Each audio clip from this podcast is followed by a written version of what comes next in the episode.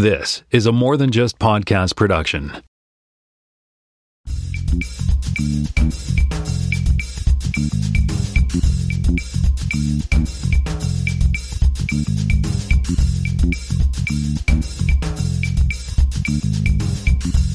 Hey everybody, welcome to episode 338 of the More Than Just Code podcast. My name is Tim Mitchell and I am in Toronto, Ontario, and I'm joined once again by Jaime Lopez Jr. in Seattle, Washington. How's it going? And we have Mark Rubin down in San Jose, California. Hello. Alrighty. So yeah, it's been a while. It's been a minute. Let's start off with some fact check. I think I added to this in the show, but in my conversation with on the last episode, I said that pixels dilate. But I think I added it in the show. But I meant to say obviously that pupils dilate when you're to adjust for the amount of light coming, and that's analogous to how an aperture works for Jaime's sake, right? And you know, the lower, smaller aperture that a lens can go to and still capture enough light is the measure of what makes a really good and expensive lens. Like for instance, Jonathan, when he was shooting hockey games back in the day, hockey arenas are notoriously not well lit. And he had to buy like a really long lens, you know, like it was probably like 10 inches long or so, worth $2,000, I think it was, by retail. And but it had a low aperture, which is what he needed to be able to get, you know, good shots, long distance, in focus. And that's what a good low aperture setting will do for you, as well as obviously the optical distance of the lenses as well. And I was talking to Joe Chuplinsky. First of all, I mispronounced his name on the show. I'm doing a facepalm ever since. We were talking about, he and I were talking about the four times that he was actually on the show. He's been broadcast 5 or 6 times, but the missing appearance, if we couldn't remember, was actually, I think the first one was at Indie DevStock in 2016. You were there for that one, Jaime, right? Yeah, we did the roundabout More Than Just Code release notes crossover. Yeah, that's true. And we had Greg and Tammy and Joe, as I remember, on the show. And that was, yeah. And then we were also talking about the length of our shows, and of course, release notes is a pretty close to like a 30-minute show, maybe 40 minutes, I think, on the long side. And I was joking that I think our shortest episode was that long, right? And I was actually right that our official episode, season 1, episode 2, was our shortest show at 41 minutes, and that's not including the live shows, because obviously the live shows they're constrained by other outside forces, so they're often shorter than that. But our need to ramble and talk about progressive rock and Buckethead and sports, especially football, seems to take a lot of time, and but lots of after show fodder in for us. Alrighty, and in the Ask MTJC, I don't know if you want to check, Jaime, if we've had any Ask MTJC. I didn't see any official stuff on there, although Twitter was not consistent between checking in the app versus checking online, so I don't know what that means. Okay. Paul Wilkinson, or Wilco, on our MTJC Slack, corrected me or sort of talked about the focus effect that I was talking about, where, you know, you see it in like movies where, you know, somebody realizes in the pit of their stomach something's happened, and the trick that the director of photography does is they pull back and the background kind of like collapses around them. So effect you see quite often in movies, and Hitchcock was famous for that, right? Yeah, was he? Okay. Yeah. Yeah, Paul was saying that that's done with a dolly, actually, no. And so they pull a dolly, they pull the camera back, and they change the focus of the lens at the same time. And that's why the background kind of like pulls away from the actor in that particular thing. So it's, I think he calls it pull rack focus. Or sorry, the pull rack focus is different than what we have on the iPhone 13, where if somebody looks away from the camera, it changes the focal point. I guess in software it does that. But, you know, traditionally you can just tap on it with your finger to tell it to focus on something different. Yeah, so that's cool. So, and there's a link here for everything you need to know about dolly zoom. That's what it's called. Dolly zoom is where you pull the camera's on a dolly, like with wheels, and the, you know, as the cameraman is being pulled back from the actor, he zooms the lens in to keep the actor in focus, kind of thing. Okay, and then and if you know anything, like if you have a wide-angle lens or zoom lens on your phone, if you're lucky enough to have one of those, you can, you know, by changing those, that the distance or the perceived distance in the image changes from your phone based on if you're using wide-angle or zoom. Okay, and then I just wanted to point out here. So just as part of our my own thing here, I had to do send a couple of Macs in. We had some 2017 and 2016 Macs that had battery issues. You know the infamous your battery needs servicing error that you get if you click on the battery icon in the menu. So I contacted Apple, contacted a couple of service people. There is a price to get those batteries replaced. I want to say it's $269 Canadian. It's around the same. It's obviously less than that in the US, maybe $200. Apple will happily replace the battery in your Mac if you have, a Mac that you can't change the battery yourself. And you just need to take it to an Apple authorized service center or to an Apple store. But I discovered in chatting with Apple support that you can actually opt to have them send you a box, and so they send you a nice box. It's it's got like good styrofoam to support the Mac. You put the box in, you put it in. It's got a FedEx sticker to return to Apple, and you just put it in there and away you go. I actually got these two. I had two Macs. They got to Apple in a couple of days, and they turned the fix around in less than a day. So within 3 days, the Macs were back in my possession. So I definitely recommend in this time of COVID and all that kind of stuff, and you're debating whether you need to go and expose yourself to a shopping mall. Do you have the option to have Apple send you a box? And again, no charge for the box, just for the repair. So that's fine. And how do you ship it? Do you ship it just through the regular mail, or do you send it FedEx? No, it's FedEx. It's FedEx. FedEx. Yep. Yeah. So I just had to go and risk my life and take it to a FedEx station. Unfortunately, there's one down just south of me, which wasn't too busy. But I just had to take the two boxes there, and they're already paid for, and so you just literally drop them off. Yeah. Yeah, that's nice. Yeah, it's cool. And then, it just comes, they send you a box, and on the box, you rip off the outside sticker, and there's one underneath it, which is the return sticker. Mm-hmm. And then you just, as long as you have to make sure the serial number matches the box that it's intended for. It's like a piece of paper in there, tells you what to do. Yeah, it's super simple, super fast. I mean, I think if I took it to the Apple store, it means, getting in my car, going down there, spending an hour, getting into the store, talking to the genius for, 10, 15, 20 minutes, then going home and then having to wait 5 to 7 days for them to fix it and then going back in, and doing that whole rigmarole. I mean, just dropping it off at the FedEx office and then having it appear on my doorstep, 3 days later was great. Good service, right? I forget now. Was this because of a lawsuit that they're doing this?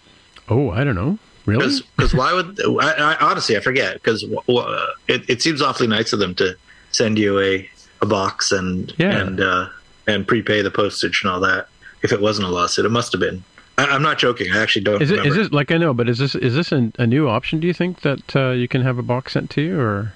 No, not necessarily. Not necessarily. I'm just sort of surprised that they would do that at all unless they have to. Yeah, because it's not. It's not Apple's usual modus operandi to give you stuff for free, right? Yeah. Well, I mean, you are paying for the repair, essentially. True. And I guess, I suppose maybe they're just considering the time we're living in right now. I think they're going out of the way to make it convenient. I mean, well, think about it this way too, right? For the longest time, the stores weren't even open, right? So they had to come. Yeah, that's true. Solution. That's true. Yeah. Yeah. I guess they could just be bundling. They probably are just bundling the cost into the cost of the repair. Yeah, I mean, well, yeah. It's funny that you say that because I found someone who could recap I have an Xserve G4 here that I wanted to get. I just want to get it up and running again. And on eBay, people want $400 for this power supply. Well, the server is not worth $400 anymore, right? It's like a 10-year-old server or whatever, right? 2014 is when I bought it, or 2004 is when I bought it. So yeah, it's 20. No, it's more than. Yeah, it's almost 20 years ago. Like 20 years old, right? It's pretty old. Anyway, I don't want to spend $400 for a power supply, right? So I found a guy in the States who will do it, and maybe I'll link to his video in the show notes. But he'll do it for $89, and you just have to pay him in advance. And he'll do a test on it, make sure it's repairable, and then he'll put new capacitors in it for. And you'll do like logic boards and what have you. And I don't know if you remember, the G5 era was a real bad time for bad capacitors. Anyway, so this guy does it. He's down in Cincinnati, and House of Moth, I think, is the name of his website or his YouTube page. So anyway, he agreed to do it for me, so I went over to FedEx and shipped it down, and they wanted $90 to ship it to him, and then $90 to ship back. So I mean, I'm practically paying $400 by the time all said and done. It's ridiculous, right? But yeah, just the shipping is costs more than the repair, right? Twice what the repair is costing me, right? So a little miffed about that, but you know, this is the day the times we live in, right? And plus, I'm going cross-border. I think that's the other reason why it's more expensive for me. But yeah, so that's cool. And then in the theory, or in the keeping with the times, a couple of things actually about this. I got a link here to a 20-inch G4 iMac G4, which is the Luxo lamp one. There's a link here on how to revive a dead iMac G4 by turning it into an external monitor. So there's a video here with instructions. Of course, you know, you take this you take your life in your own hands doing this kind of stuff. But if you're handy with a soldering iron and you're keen to do it, you can turn your iMac G4 into, provided you know the logic board's dead and it doesn't work, turn it into an external monitor for your Mac, and that's kind of a cool, looks cool little talking piece, right? But that said, the reason why I posted this is because I also saw that somebody had taken an M1 Mini and put it inside the casing and you basically can do the same sort of. I think the idea came from this post here on how to connect the video from an M1 into, and I don't think you're modifying the M1. You're just using the HDMI port on the back, right? To convert it into, or display port, I guess. Yeah, I don't think those old Macs used HDMI, right? That was but you're cutting the wires and you're reconnecting them in such a way that you can send the video signal to the monitor, right? Yeah, but you'd have to use the display port, not the HDMI, because it's a different format. Configuration. Yeah, I guess so. Yeah. I mean, data. Data format. Like I said, the link is here for you people to look at. But I think it's a pretty cool idea. I've actually got I have a working G4 behind me, but I'm tempted to. I was kind of wondering, like, it's the right size, body. Like, it's bigger than a Mini, the base, right? So it'd be cool to put an M1 in there and have an M1, Luxo lamp style, computer, right? Anyway, that's our Ask MTJC section. And actually, it was I was chatting with invalid name Chris Adamson about asking about his MacBook, repairing his iPhone 8, and that's when I explained to him about the Apple return program where they'll send you $1 and you pay for the repair and they'll do it for you. So yeah, a device isn't dead like iPhone or Mac isn't dead if the battery's not good for you. And you can't replace the battery yourself, right? So, I mean, the thing is, like, I have a couple of MacBook Airs. I've replaced the batteries in those because it's easy to get to those, right? And they just unplug them. But the modern Macs, the Touch Bar Macs, the battery is glued to the top case. So it's not a simple fix, right? So, yeah, I mean, happy to let Apple do it for me, right? And theoretically, you get a new keyboard back with it, too, because they're replacing the whole top case, right? Which is nice. Anywho, all right, let's move on to the so we have some follow up here from Nigel Hamilton. Oh yeah, we were talking about that Pegasus exploit that we talked about a couple of weeks ago, right? And Nigel on our Slack channel pointed me to a podcast about it, like in several parts. That's I think on I want to say BBC. It's in The Guardian. They have like a podcast, tech podcast. I listened to a few episodes of it. It's pretty cool, talking about this whole Pegasus thing with the I think it's a company in I want to say like Northern Africa, that area. I think it's in Israel, isn't it? Pegasus? Yeah, that's what I mean by Northern Africa. That's what I mean, like sort of that Jerusalem area-ish part of, I don't know what that's called. Is that North Africa? That would be Asia. Asia? Okay. Yeah, Asia Minor, technically. Yeah. Yep. But, the melting pot of humanity, as it were.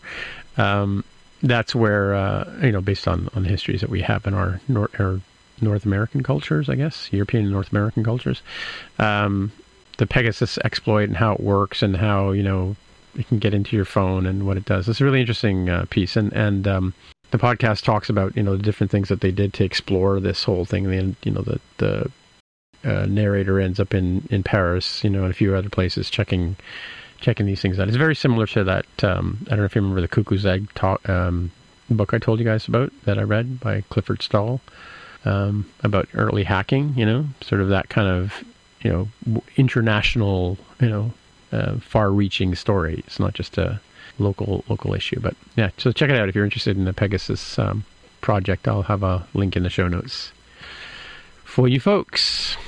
All right, so we're here. We're at the main part of the show, and before we get into the main event, Jaime's got some news for us. Yeah, this one's nice. So 1Password lets you share passwords using links. And as this article from The Verge, which we'll have in the show notes for those of you driving at home, it is kind of like sharing stuff on Google Docs. So you can send somebody an email, that includes a link to that password item. Like, I assume this means that they could hypothetically, copy and paste that credential information and hang on to it. So, you're already in 1Password. I guess after you've set the expiration and it's expired and you've reclaimed control, you probably should think about changing that password. It's very convenient to do. But this is pretty nice for people like me who will get asked by my significant other, and she'll say, hey, what's your password for whatever this service is that's shared? I'll say, I literally don't know. It's some 32 to 64, random character set that I let the software know it. I don't know it. But this is not something I've yet tried. But I'm like, oh, this solves a problem where I can just send her a link, be like, here you go. Here's the password. Well, you know what? There's more to it than just that, because you've always been able to share passwords, like in 1Password, you've been able to send an email or a text message or whatever, but it's not encrypted, right? And they say right on the tin, when you go to share a password, in previous versions of 1Password, it would tell you, hey, you realize you're sending this it's not that it's not encrypted. It's just in a format that's easy to for someone to man in the middle kind of thing, right? But I believe that this new feature in 1Password is it's not actually sharing the text in raw. Like you said, it's like sharing a document as you would in Microsoft, OneDrive or Google or iCloud, right? You're giving somebody access to a chunk of data that 1Password is taking care of sending to them encrypted that way, right? I understand it is like sending kind of like a Dropbox sort of link. Yeah. Having the textual information that's in the URL is not useful. You would still need to be authorized in some way. Yeah. As opposed to what you're describing before, which you literally could. That was the sharing sheet, but it was like, dude, you're sending this in the clear, right? So we're to be wary. But in this case, as I understand it, and I've just watched the video but haven't tried it myself, it's like sending a Dropbox kind of link that can expire so they don't get access to it again. And I believe they do some sort of email type based verification. Like it's a binary file or something that's not easily, whatevered, right? Like the app can understand it, but not the people between, right? I understand it as being kind of more like, some lighter weight credentialed access where, okay, so somebody has access, has gotten a copy of this link, right? Mm. They've accidentally got a copy of this link. Well, since they're not hypothetically in control of the email that I said, send it to my significant other's email, it's not useful to them because it's not in the clear, like the other feature you were talking about. Yeah, the previous. In this case, it's well, somebody's trying to access this link. You are going to get a little special code, almost like a 2FA kind of code in that verified email. Put in the 6 digits or whatever it is that verify that it is actually you, the correct recipient, trying to open up this content. Yeah. Yeah. I've used the previous version maybe twice in my entire lifetime of using 1Password. I've been using it for over 10 years, And the reason why I only used it a few times before is because you could see that it was like just a chunk of text, like a big blob of stuff, and I'm sure you could probably figure out where the password is in that blob of text, is what I'm getting at. And it used to tell you like a big giant warning when you did it. hey, you know, we're going to send this, you know, and our hands are clean. If you want to do this, go ahead. If not, cancel, right?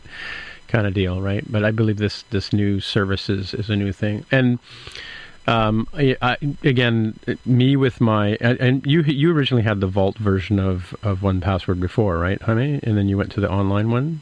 Yeah, but it was a very short time frame where I think I just had the, gosh, I don't even remember because I've used their subscription service for such a long time, that I did have the private personal Vault thing for a while. And then I was like, oh, I could just use their subscription service and just have this in all my devices. Oh yeah, that's way better. Let me do that. And yeah, had it, so for me and my wife, it's it's a bit annoying at the moment, and 1Password has promised me a solution coming soon, which is why I've got this other point here on the notes, is that I have, like, some of my device, my original Macs, right? I log in with my original Vault password, and I'm still connected to the online service, and all my passwords are synced and stuff like that. But on that Mac, I used my original password, right?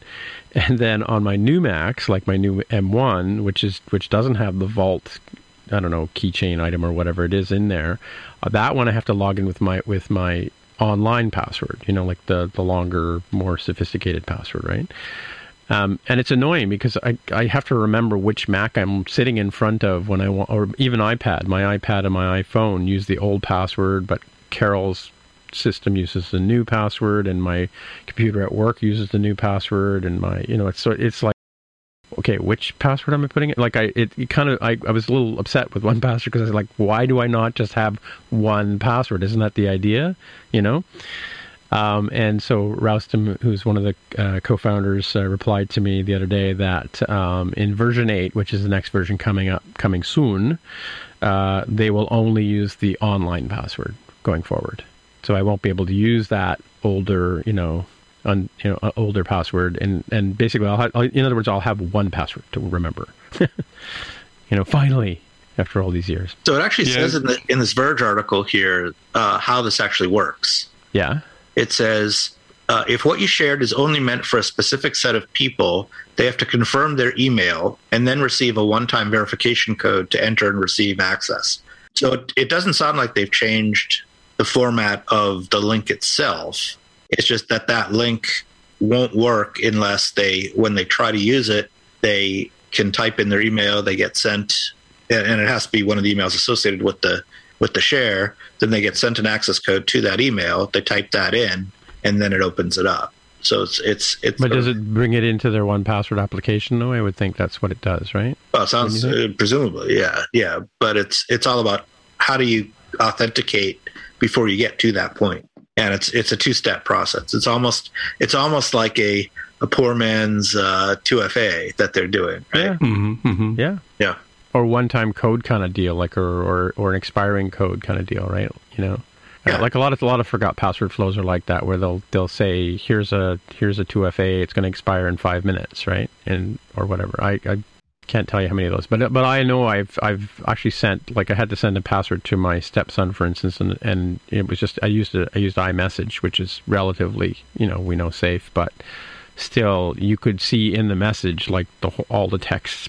It wasn't like it was like a blob of text that said here's the password and here's the account and whatever. It was like not sophisticated. So if the person who's receiving the password is compromised, so in other words, if someone is sniffing their email, then presumably this scheme is compromised. Assuming they're sending the one-time code by email. I guess they could be texting it or using some other way.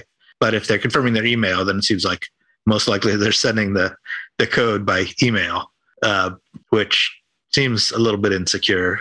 Yeah, but I think that what I'm saying, though, is like compared to the way they used to do it before, I think this is a much better implementation, right? Yeah, yeah. Because they're giving you the, you know, like on the screenshot, it says, you know, this person and for 1 hour and so on and so forth, right? So, but it's not time based in this case. It's linked to their email and the ability to get this access code. Right. But it does say in the screenshot, it says link expires after an hour. So presumably. Oh, okay. Maybe it's also. Yeah. Yeah. Maybe it's also time based. Yeah. And it doesn't update the item to the new password, which is why I do think it's probably a good idea. Like, all right, you know, their access expired. Let me go change the password. Mm-hmm. And then now, even if somebody hangs on to that info, it's not usable anymore. And you're right, Mark, that like there is the hole in that this does assume that you have not run across compromised email. Right. But that is a little bit of a different sort of threat model, right? And then I was trying to think about like, well, they could do other things. I'm like, well, but at that point, you might as well just use the 1Password family sharing stuff because like you might as well just use that, right? And then even better, I think they do support like the hardware tokens, like the Yubico keys and stuff like that. Mm-hmm. Oh, do they? Yeah. I think. Don't quote me on that. I thought that was coming. It's better than writing it on a sticky note or a piece of paper or like, I know I've had to send email to, like when I set people up with FTPs or new websites or whatever, at some point you have to send them a password, right? Even like a WordPress site, you have to send them a password to get in there, and presume like you're hoping that person knows enough that once they get in, they should go in and change the password, right? Like whenever I get assigned a password by somebody or some company or whatever, or I do a recovered password flow, first thing I do is change the password. And then, of course, I store it in 1Password. But, you know, I don't know that the rest of my family understands security that well that would do that, right? So I think at the end of the day, what are they going to do? They're trying to protect us from ourselves, right?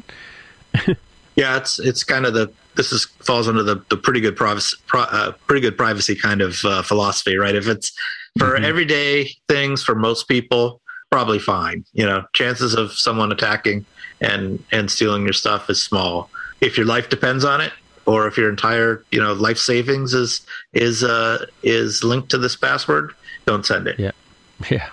Don't send it that way for sure. Yep. Yeah. So anyway, that's. That's that. So anyway, we're here obviously to talk about the Apple event. I guess no surprise to anybody. I think, we knew that Apple had told us, I think they mentioned or everybody kind of knew something was happening in October. Well, here we are, lo and behold, it's October. And Apple has made good on their transitions. I think they said 2-year transition from Intel to the M1, or at least the Apple Silicon chips, right? We got last October when did we get the M1s last year? Oh, they were announced at WWDC, right? And then we got the M1 and the Mini, the M1 Air, right? And the 13-inch Pro and the Mac Mini, we got those last fall, right? Am I correct in that? That's correct. Yes. So I actually, I waited and got mine in, I think, February. Yeah, and I got my M1 Air in July, so... because I just couldn't wait anymore. But so here we are, and but the thing is, I think the original M1 was limited to 8 gigs of RAM, right? And 8 cores, I think, was where it topped out. So, and Apple was telling us that even though it's lickety-split, it's still not what they considered, or what most people would consider to be a pro machine or a pro-level processor, which is where we are, which brings us to the event that we sat through on Monday, and... we were talking before the show that I can't remember the last time I didn't watch one of these talks live, but I had an appointment that I had to go to that I couldn't. It had been booked months and months ago, so I wasn't able to listen to it live. And I think, Jaime, you were saying Mondays are not good for you. You have meetings and stuff like that, and you weren't able to. So this was the first time that Mark actually watched it live. Usually it's the other way around, right? You kind of catch up to us afterwards, right? Usually, yeah. So. And there was a live tweeting session going on our Slack channel, which I kind of got to enjoy bits of without being too spoiled. But by the time I joined the conversation, they were already talking about the new processors. So while we dig in, Jaime, you got a little reference article for us to pull from, right? Yeah, we've got this one from Mac Rumors. It looks like it covers a little bit more than what was literally covered in the event, but it's sure. It's adjacent because it's almost a festive time for us, right? We could start with the sort of bigger topic of the MacBook Pros or MacBooks Pro. I can never remember which way we're supposed to say that, but they've got new ones, right? They've got the 14-inch and the 16-inch ones that are basically the replacements for the 13 and 15 M1ified. But with I'm sure we'll talk about the screen real estate because it comes up to be important. But supposedly, even though you've got a larger screen area, you've got the same form factor size. So these are, I think, not physically bigger as it would seem on the tin. And they've got the fancy pants new M1 Pro and M1 Max chips with bazillions of cores, all perf all the time. Right, like they put something on a slide somewhere, and I can't remember which one they were talking about, but they was like, oh yeah, it's like double GPU performance of the M1. I just about fell out of my chair. I'm like, what are you talking about? Like it's an insane increase over what was already a very impressive GPU performance that we saw out of the M1. Yeah, I mean, like I said, it was interesting because they didn't just introduce... Everybody was waiting for... They were calling it, what, M2 or M1X or something like that. They were guessing what the name was going to be. They got the X part right, but they... yeah, I mean, two things. Well, first of all, I mean, like the form factor of the 14-inch. We've been waiting for a 14-inch ever since the 16-inch came out like a year ago. The 16-inch came in 2019, right?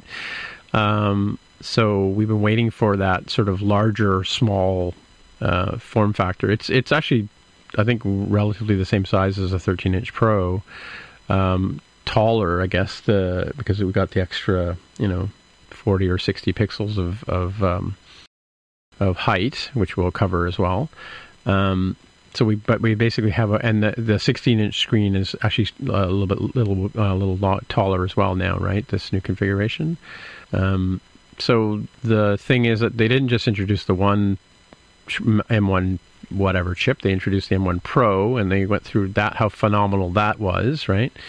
And then they jumped in and said, but wait, there's one more thing. We have this Max thing too. So, because I mean, I was thinking like from the point of view of like when they started introducing these things, because I was listening more than watching, but I kind of thought the pros were, because I mean, what's left to do after this event is you have the Mac Pro still needs Apple Silicon chip, right?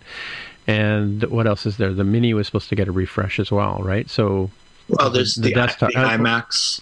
And we had the iMac Pro, which we lost, right? In the mix, yeah. But the iMacs that they announced too, they have, we forgot about those. Those are already M1s as well, right? But no. The iMacs aren't M1s, are they? The new colored ones? Yeah, I think they are, aren't they? Help me out, Jaime. I'm trying to remember. I thought they were the ones that have the sort of pastel colors. Yeah, I'm just going to run over to Apple.com. Yeah, that was an iMac 24-inch M1 chip.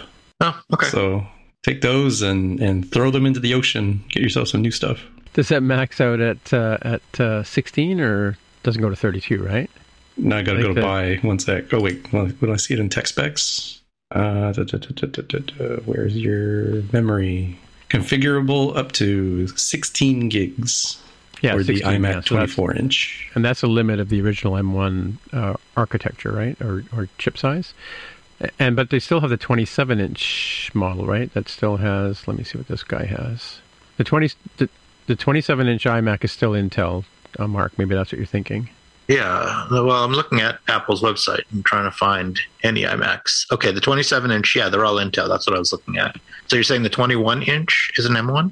No, it's a Core i5. I don't see any M1 iMacs. The fancy new ones, the ones they just introduced, the colored ones. Say hello, the 24-inch. So there's a 21-inch and there's a 27-inch iMac. Those are Intels. And then the 24-inch ones, which are the blue, green, yellow, red, orange, and silver. These, okay, all right. Those are. By the way, I saw those in the Apple Store last time I was there, and like Carol likes red, right? But the front of that Mac is pink, right? So yeah, it's not really red, but yeah. So that the 24 inches. Okay, yeah, I see them now. They're listed in a funny way, but yeah. Yeah, yep. Yeah. It's kind of it's like they have like on the top of the site, it's got the 24-inch and then the 27-inch, but there's also a 21 something form factor. Mm-hmm. Is that still available? They've got it on the text. If you go to the tech specs, yeah, it is available. Yeah. So you can still buy an Intel. Why would you? But you still can buy a 21-inch Intel iMac. Anyway, so my point is that we in that whole shuffle of iMacs, we used to have that iMac Pro model that they had with the 5K display and all that stuff, right? The 27 still has a 5K display, but the Pro configuration was gone, right? Anyway, so they had to beef up the chip in order to get to what they consider to be Pro market, which is they needed to be able to add more than 8 cores and more than 16 gigs of RAM. So now we ended up with a Pro chip. How many in the M1 Pro? How many do you know? How many cores we have in that guy? Does it go to 24 and 32? 10 CPU cores and 16 GPU cores for the M1 Pro. Okay, and then the other model is 24 and 32, right? The Max. Let's see, where is this one? Oh no, the M1 Max is 10 cores, 24 core GPU. Sorry, yeah. 24 or 32 core CPU. You can get either one, I think. Yeah. Again, I remember the episode where we had Tammy on talking about the iPad, saying there were too many choices. Remember those days? Mm-hmm. So now you've got, I'm going to read it out to you. You got the M1 Pro with 10-core CPU and 14-core GPU, or M1 Pro with 10-core CPU and 16-core GPU, or M1 Max with 10-core CPU and 24-core GPU, or M1 Max and 10... So there's basically 4 configurations of chips. M1 Max, 10-core CPU, and 32-core CPU. It's really just all about how much money have you got, and we'll give you... I mean, I looked at the 16, and I know people have said it was like roughly $6,000. So I'm going to start with the 16-inch Max... which starts at 10 core CPU, 32 core GPU, 32 gigs unified memory, and the SSD is going to be the 8 terabyte. Yeah. 8 terabyte. All right. So 64 that puts it over $6,000. 64 gigs unified memory adds another $400. Starting from 1 terabyte SSD going to 8 terabytes is another $2,200. Wow. And you still only get 3 USB-C ports with it. Where's my total? What am I doing wrong here? Are you trying to get to $6,000? I'm just trying to just add up all the stuff. Why does it not want me to go forward? Well, just for those of you while we're driving at home, so the 14-inch starts at $199 US, and the 16-inch starts at $24.99 US, and that's for the base configuration of 8-core, 8 or 6 or 10-core, yeah. So. Oh, there we go. It is lower on the screen. They threw it in a footer that through something called banner blindness I did not see. Yeah. So it's right next to like the Apple TV Plus. So I'm looking at delivery date of November 29th through December 6th for free at a $6,099 or $508.25 per month for 12 months. Now, for those of you driving at home, we're looking at this 3 days after it was announced, right? So I think the day that, if you ordered it the day they were announced, you were getting probably end of this week or end of next week kind of delivery dates, right? Do you think that's because that's a super duper configuration you've done there, Jaime? Or is that because we've waited this, 2 days to order it?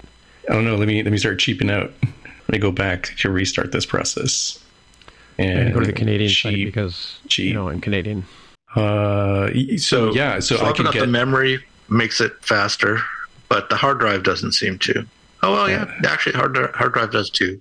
So I went to 32 gigs and 1 terabyte, and it looks like November 18th through November 26th for $3,499. So yeah, there is a difference there. So that's the base model. So it may just be if you get the base model, you get it a couple of weeks earlier. If you customize it at all, then it takes the extra time. It looks like that's the case. I'm tinkering with just the storage. So here's the part where I complain a little bit, because the Canadian price for the base 14-inch is $24.99, $500 more just to buy it in Canada. But that's in Canadian dollars, right? 14-inch. Yeah, but there's not much. Is there that much difference in Canadian dollars to American dollars? I don't know what's the exchange rate these days. Let me get out pCalc, the official calculator app of, and we're just Canadian dollar is 0.81 United States dollar. Yeah, so it's a big difference. Yeah. No, it's 24.67. Yeah, so it's that $50 bump I was talking about before. Yeah, so $1,999, which is the base price of the 14-inch in the US, is 24.67.84 in Canadian dollars. Mm-hmm. No, wait, I went the wrong way. Did I go right? Yeah, I'm confused. So if I said that was US, yeah, 2467.84 is what the conversion rate at the moment as we're recording goes. Right. So Canadian dollar is worth 80% of an American dollar today, right? Which means you'd have to pay 25% more Canadian dollars to get the equivalent. So $16.99, let's see, 50% of that is $8.50, another half that is, so you add on a $4.25 roughly to your $16.99 is $20.99 plus change, right? Okay. Yeah, so basically all of the Mac Pros right now are an M1 type chip. We've got the base model 13 inches an M1. Wait a minute, does the M1 have a touch bar? No. I forget. Yes, it has touch bar with Touch ID. The baby 13-inch Pro that's still has a touch bar. So if you really want to get a touch bar, there you go. Because even the Air doesn't have a touch bar. It never did have a touch bar, right? So yeah, so you can still buy an M1 13-inch MacBook Pro, or you can buy a 14-inch, or you can buy a 16-inch, right? So your base price is going to be $199 for the 14-inch, all the way up to what, $6,000 if you go with the 16, Jaime? I'm sorry, what was the configuration you were asking? All in on the 16-inch MacBook Pro. Oh, it was like 6,000. I want the Max with 32 cores of GPU. I want, 8 terabyte drive. $6,000. $6,099. Yeah. Wow, US. US. $10 million. How much is that in Canadian? Hang on, was it $699? $6,099. $6,099. $7,498.48 in Canadian dollars. 7,500, yeah, 29. It's 38,000 yen, or Chinese yen. Yun, I guess, is how you say that. It's 5,247 euro. It's 6,976,000. Yeah, it's a lot. It's 69,000 yen, and plus or minus. Japanese yen, yeah. Yeah, yen. It's getting okay, I mean, if we're going there, so it's 7,164,495.30 Korean won. Yeah. And what were the old traditionally super inflated currencies, like Zimbabwe dollars, I think was one that's crazy, or Italian lira at one time. I don't know if they still are, but they used to be super inflated. Yeah, those were the ones where they removed zeros at some point, I think. Australian, right? Mm-hmm. In Aussie dollars, it's 8,148. Yeah, so plus whatever it takes Apple to put it in a crate and ship it over there too, right? So yeah, it's expensive. And but it's the same amount of AppleCare though if you buy it at that price, right? I mean, at that point, it just feels like you're chipping in a tip, for that amount of money. You can get a Chromebook for $200. You're welcome to go do that. Indeed. Yeah. Well, so here's the thing. So, I was having, because I've been waiting for a 14-inch Pro myself. I'm waiting for the new Pro to come out. But then the other day, like in the other part of our story here today, is that Monterey, a release candidate, also shipped on Monday as well. So I downloaded that on Monday night, installed it on my M1, which is what the intention was, to have one machine that ran Monterey and the other one would still run Big Sur.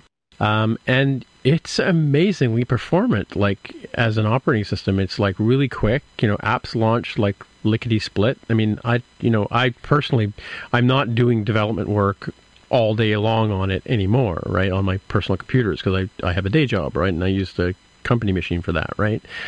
But, for my hobby coding, weekend coding, evening coding, whatever, it's like lickety split. Like wait, you're comparing Big Sur on the M1 versus Monterey on the M1? No, yeah. Improvement? Yeah. Wow, that's really good. Really nice. Really nice. Big Sur was always kind of a dog and kind of buggy. Yeah. I don't think I'd ever in the I don't know how many years I've been using Macs, I'd never had the Finder just crash on me underneath apps before, but now it happens every other day with Big Sur. Really? Wow. No, I've had the Finder crash on me before, but not a regular, not like it sounds like you're having regular stuff. Yeah, I mean, it's pretty regular. Yeah. Yeah. Yeah, I wonder what's going on there. But yeah. And that's on the Mini though, right? That's on the Mini. Yeah. Yeah, well, that could be another factor too, right? Yeah. And I find I mentioned this last time I was talking with Joe, that he also has an M1. I find the battery on the Air lasts me 2 or 3 days before I have to plug it in, you know, compared to my Intel, which I probably could do like maybe 6 hours worth of work and then I have to plug it in. So, well, yeah, you know, that all that heat that those Intel machines are generating, that's battery life, right? Just going away, of course. Oh, but it, but that, is that heat because of the work the CPU is doing, or? Well, it's just inefficient, right? So so energy in equals energy out, right? So if the form of energy going out is heat, then that means that your battery charge is just being converted to heat by the inefficiencies of the chip. So the fact that the M1 is much cooler means it's much more power efficient, which means your battery will last longer for doing exactly the same calculations, let's say. So can we talk about the, since we got you on the show here, Mark, can we talk about the M1 chip configuration with the... Sure.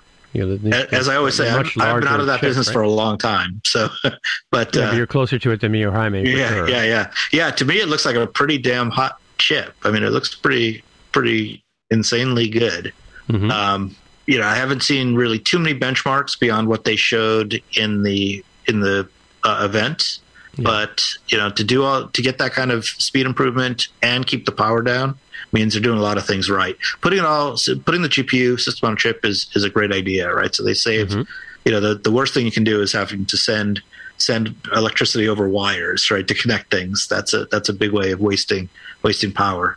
So putting this all on the chip means it has to travel less distance, doesn't have to go through big fat wires relatively. So that's a really big improvement. That's how they get the memory speed up, the memory access speed up, by having the memory all on board with the single chip. So yeah, all those tricks, you know, that people have been playing with and talking about. It looks like Apple's just done everything everyone knows how to do right now and threw it into this thing, and it worked. Mm-hmm. So pretty impressive. I mean, there's, as far as I know, there's nothing from Intel coming anywhere close to this for a long time. Yeah, no, and we'll talk about that in a minute. But so from an architectural point of view, like looking at the images that they have here on the site, I've got I don't know if I'll put this link here in the Slack. 1 sec. It's just this is going inside the M1, right?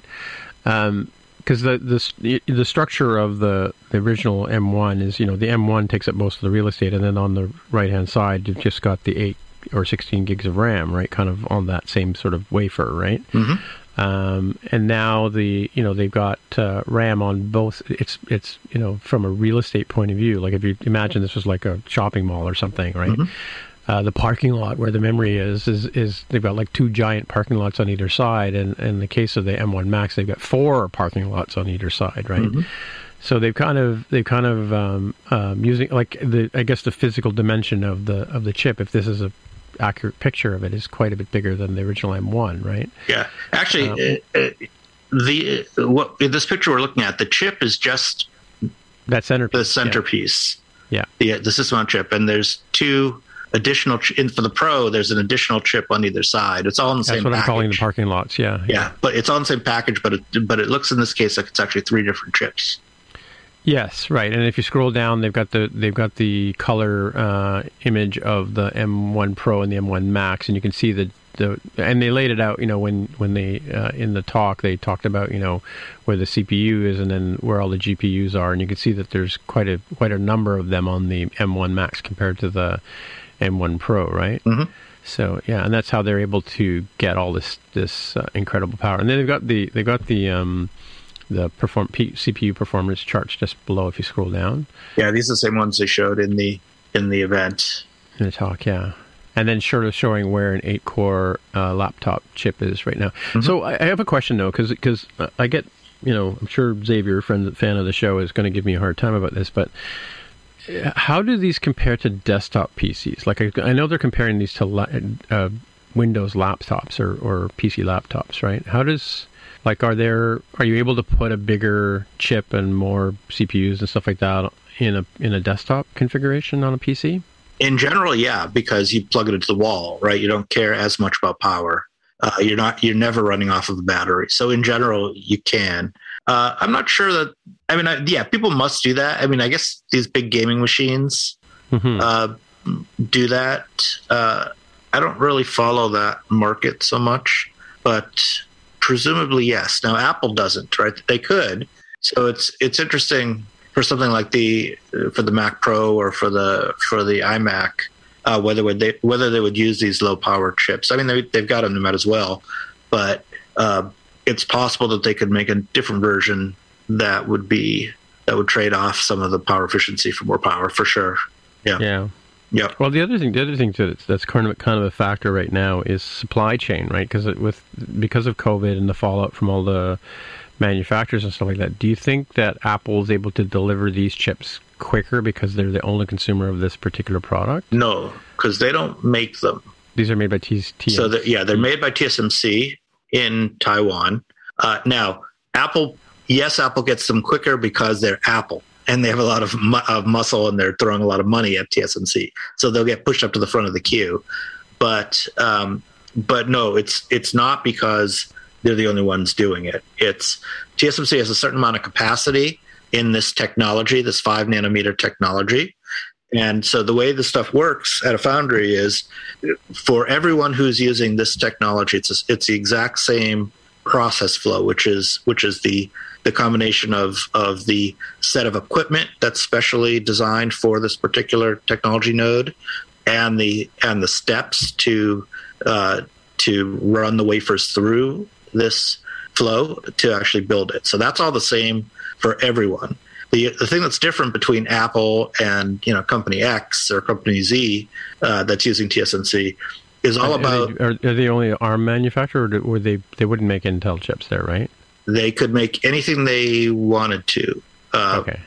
So the thing that makes the product or the chip different is a set of masks, they're called. And so one of the major steps in making a chip is called lithography, which is how they pattern all the transistors and the wires onto the silicon and the metal levels.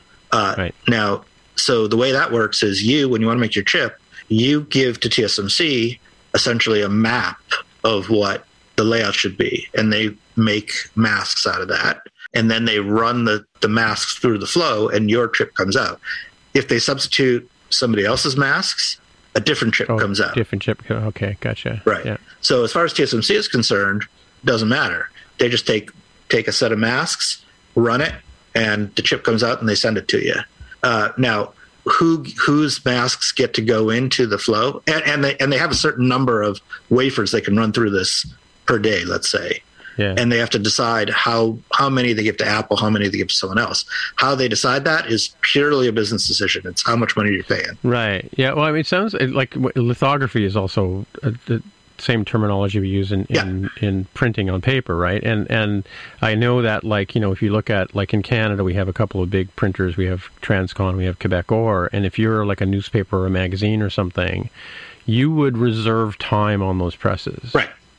And so this is probably the same idea. Apple probably goes in and says, we want to have X number of hours for the next 2 years kind of thing, right? Yeah, and is it the Toronto Sun? Is that the paper? Toronto Star. Oh, there is a Sun as well. Okay. Yeah. If the Toronto Star comes in and says, hey, I want to reserve time, and the...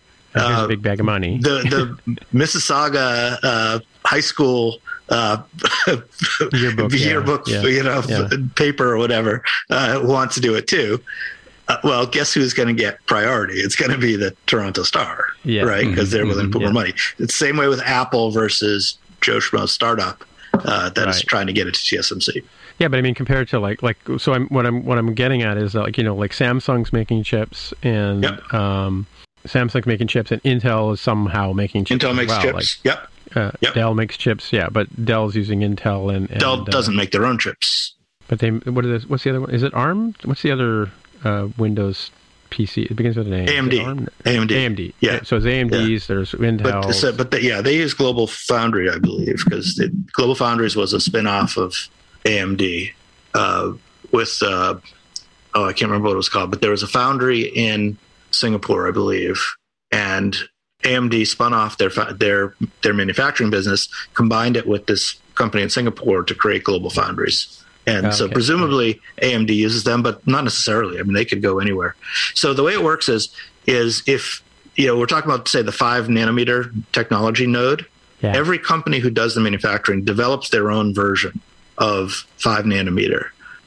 And, you know, they may all be reasonably close, and these days they probably are reasonably close because things are so, because the equipment is made that it's so. Right? You've talked about that before. Yeah. But it's probably mostly limited by the equipment set that's available.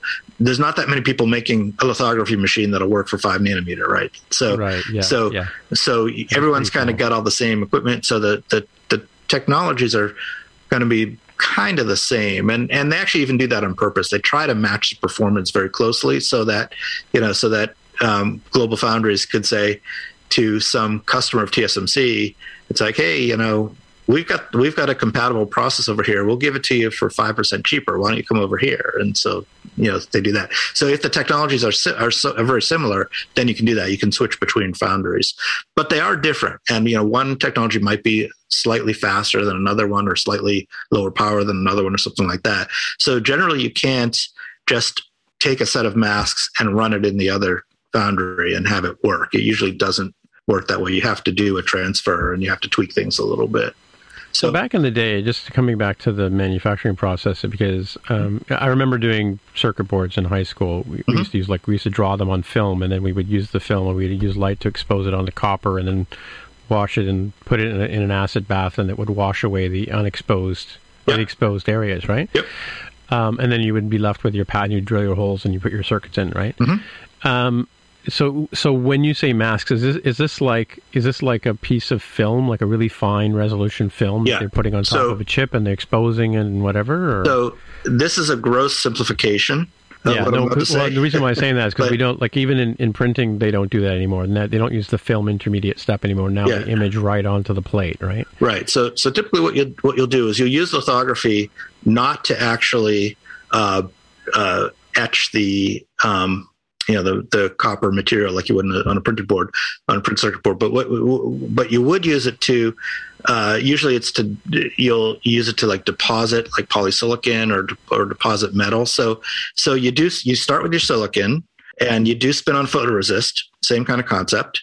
Then you've got this mask. Now you don't press the mask directly on like you would in probably the things that you were doing. They have these things where it's super complicated, set of lenses and mirrors and things like that. So the mask is actually, it never actually touches. It can't actually touch the surface because that would introduce too many defects when these things are, 5 nanometers. So it's spaced away in vacuum.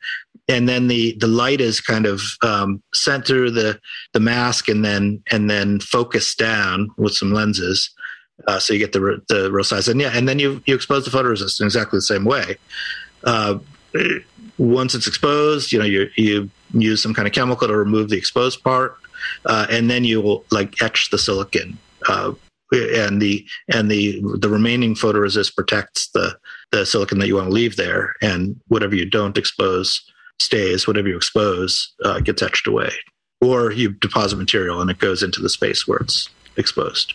Right, and that's why we talk about physics, where, there's only so small a channel they can actually make, right? I think you were talking about the size of the atoms that are involved, right? Yeah. So now this is a little bit out of date because they don't actually do what I'm about to say in 5 nanometer anymore. But the way these things used to always work for traditional MOSFET technologies is you would want to make a what's called a gate, which is a line of polysilicon that you'll have an electrode on either side, and the gate, by applying a voltage to the gate, you can turn on or off current flow underneath the gate. And the smaller you make this gate, the shorter you make this gate, the more current you can get through for the same amount of voltage, essentially, more or less. So what you do is you start with your silicon, you put down some oxide, you put down some polysilicon on top of that. So you've got it's a metal oxide semiconductor. Technically, it's semiconductor oxide, but it's called MOS. And then you put your photoresist down on top of that. Then you expose it, and then you etch away the polysilicon everywhere where you expose. So you're left with a very, very thin line of polysilicon. And then you put that's when the current actually flows, right? Flows underneath it. You put down a electrode on either side. You put an electrode on top of the polysilicon. That's the gate. You apply a voltage to the polysilicon, and it because there was that oxide underneath that I mentioned, it if you apply the right voltage, it attracts electrons to the underside of the oxide. It's basically a little capacitor, and then the two electrodes on either side can conduct current. Oh, okay, cool. So it like lifts the gate out of the way in a really crude way of saying it, right? Sort of. I mean, well, it etches away everything that's not the gate. Yeah, okay, yeah. Now that's, like I said, that's a super, super gross solution. Yeah, I know. Modern technologies have like probably 50 different masks that they use, to make the whole different thing. Yeah. Yeah, and there would be different masks for different purposes, right? Yeah, so there'd be one to match the poly. There's one to match each of the levels of metal. Metal. Once you've got all the transistors there, then you got to connect them. So you have little metal lines that get deposited and then etched in the same way to connect all the different transistors. And then there's usually a whole bunch of different levels of metal and a whole bunch of different things going on there. There's ion implantation. If you want to make your silicon in one region more electrically conductive, you implant ions into that give off extra electrons, so it becomes more conductive. So that's kind of how you make your electrodes and all that kind of stuff. Yeah. That was a little more than just code part. Yeah, folks. That was more than just code. Yep. But so let's talk about some of the things that we've got in the new portable or the new 16 and 14 inch models. We've got a taller screen because we have a notch now, because we have Face ID, right? And I don't know. People were complaining about the notch, but apparently when you go to full screen, it basically Apple or the software basically brings the top of the screen down so that the menu isn't blocked by the, like, there isn't that gap in the middle where the notch is, right? So we have a Face ID notch. I guess presumably means there's no more Touch ID or T1 chip to break down. Then you have we have an HDMI port now back again, which I don't think I've ever used an HDMI port on most of my Macs. We have MagSafe has come back, right? But it's a different MagSafe, right? It's a MagSafe 3. MagSafe 3. So all your old MagSafe adapters or dongles won't work anymore. You'll need a whole new set. It's funny because I still have my original MagSafe 1. Like my display port here has a MagSafe 1 connector. Yeah, so I have the little MagSafe 1 to 2 adapter. I have one of those too. $9. Yep. So I wonder if there's going to be a new MagSafe 1 to MagSafe 3 or a MagSafe 2 to MagSafe 3 adapter or something like that coming in our future. I think there will. Who knows? Yep. Huh? I think there will. They will, yeah. I hope there will, because I'd still like to continue to use my Thunderbolt display. Well, I mean, I've got my bag of dongles. I don't know. What do I decorate my Christmas tree with them now or what, I've got more dongles and port emulators, and so we got an SD port, which I'm happy about because I use SD to feed my 3D printer, and I know there's a lot of photographers out there, right, who are happy. They put the headphone jack on the left side, which is kind of interesting too, right? Instead of on the right, where it's been for many years now. What else have we got? What's on the? It's like one USB and one SD slot, and what's on the right hand side? Do you guys remember? Let's see if I can view the gallery here. Go back to the website. There's two of the ports, right, are on the Thunderbolt. HDMI, USB, and SD on the right, and then we have MagSafe, two USB-Cs, and the headphone jack on the left, right? And a sort of a weird round bottom. I don't know. What do you guys think about the bottom of the? Does that bother you at all? The sort of curve, like a chunkier bottom, like it needs more space for all the cores that it's. Well, maybe no. I think that has to do with air movement for the woofers, right? Because you need to be able to move air to have a good woofer sound, right? But yeah, I just wonder why it's got that big. Is it a bigger battery or something? Like you know what I mean? Like if you look down the profile of the Mac, it comes down, then it's got that big, sort of button curve, like corner radius of 25. What angle are you? I'm looking along the table dead on sort of thing, right? If you're on the very first page of the site, right, on the Canadian site, it shows the iPhone 13 and then the Pro, the 13, and then it's got the two the back to back 16 and the 14 next to each other, right? Yeah. and then it shows, if you look down the side of it, like as you look down, like the bottom is rounded, is what I'm saying, right? Oh, as opposed to the tapered thing that they had been doing for a while. Like, well, they were doing the tapered thing. Yeah, I guess that's true. They were doing a tapered thing, but the iPads have that sort of squared off edge right now. Like if you look at the monitor looks like an iPad, right? It's got the sort of squarish edges, right? You know, I'm looking at the profile of the Mac, not dead on. I'm not looking at it like as if it was opened. It doesn't bother you that curve. No? Okay. No, I think that's what the Gen Z kiddos call thick, THICC, for the... oh, get off my lawn. I mean, okay, so let's talk briefly about this topic, because battery life, we didn't talk a whole lot about, but it's got pretty good battery life. People were a little hurt on the interwebs of like, hey, battery life could be better. I'm like, wait, hold on. This is a device that is trying to give you performance, right? Like, it's not going to be the same as what we talked about here on this show about like, okay, well, a desktop can say, to heck with spending, worries about power. It's like, just give me all the performance you can get. We expect like an M1 Max Plus for like a Mac Pro replacement is what I would guess, right? And for this, I'm like, if it has pretty close, but not necessarily better than some of the other models that are trying to be, all day battery life. You can get on the subway, get on an airplane, run around in the fields. Like, that's a different sort of model than I need to really get this 3D video rendering to work now, right? Like, it just needs to finish sooner rather than later. And so that's where I think the thickness wouldn't bother me so much here, because it's like, well, you're explicitly choosing a different trade-off there. Right. Yeah, they're claiming 21 hours on the 21 hours of video playback on the 16-inch model, so you can watch the entire series of Ted Lasso and still have room for a couple of other shows, right? But would you be happy after watching the entire season of Ted Lasso? That's a different conversation.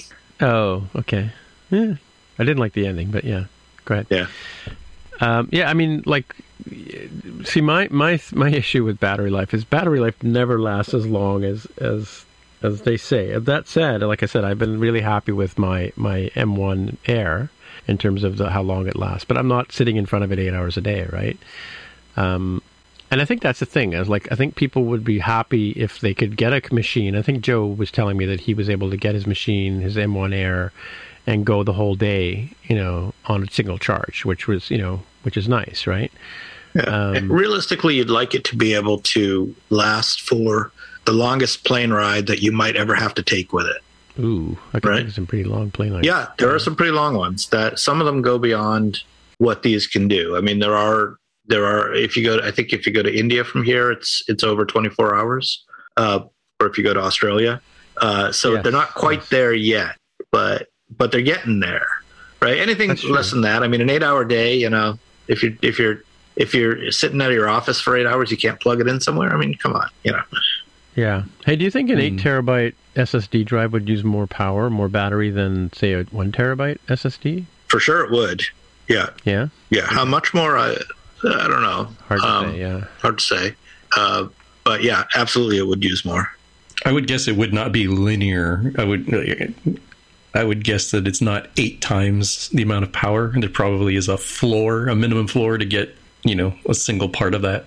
Yeah, because you're not accessing all 8 terabytes at the same time, mm-hmm. right? Mm-hmm. Right. Whereas if you're powering up that whole memory bank, right? If you think about it.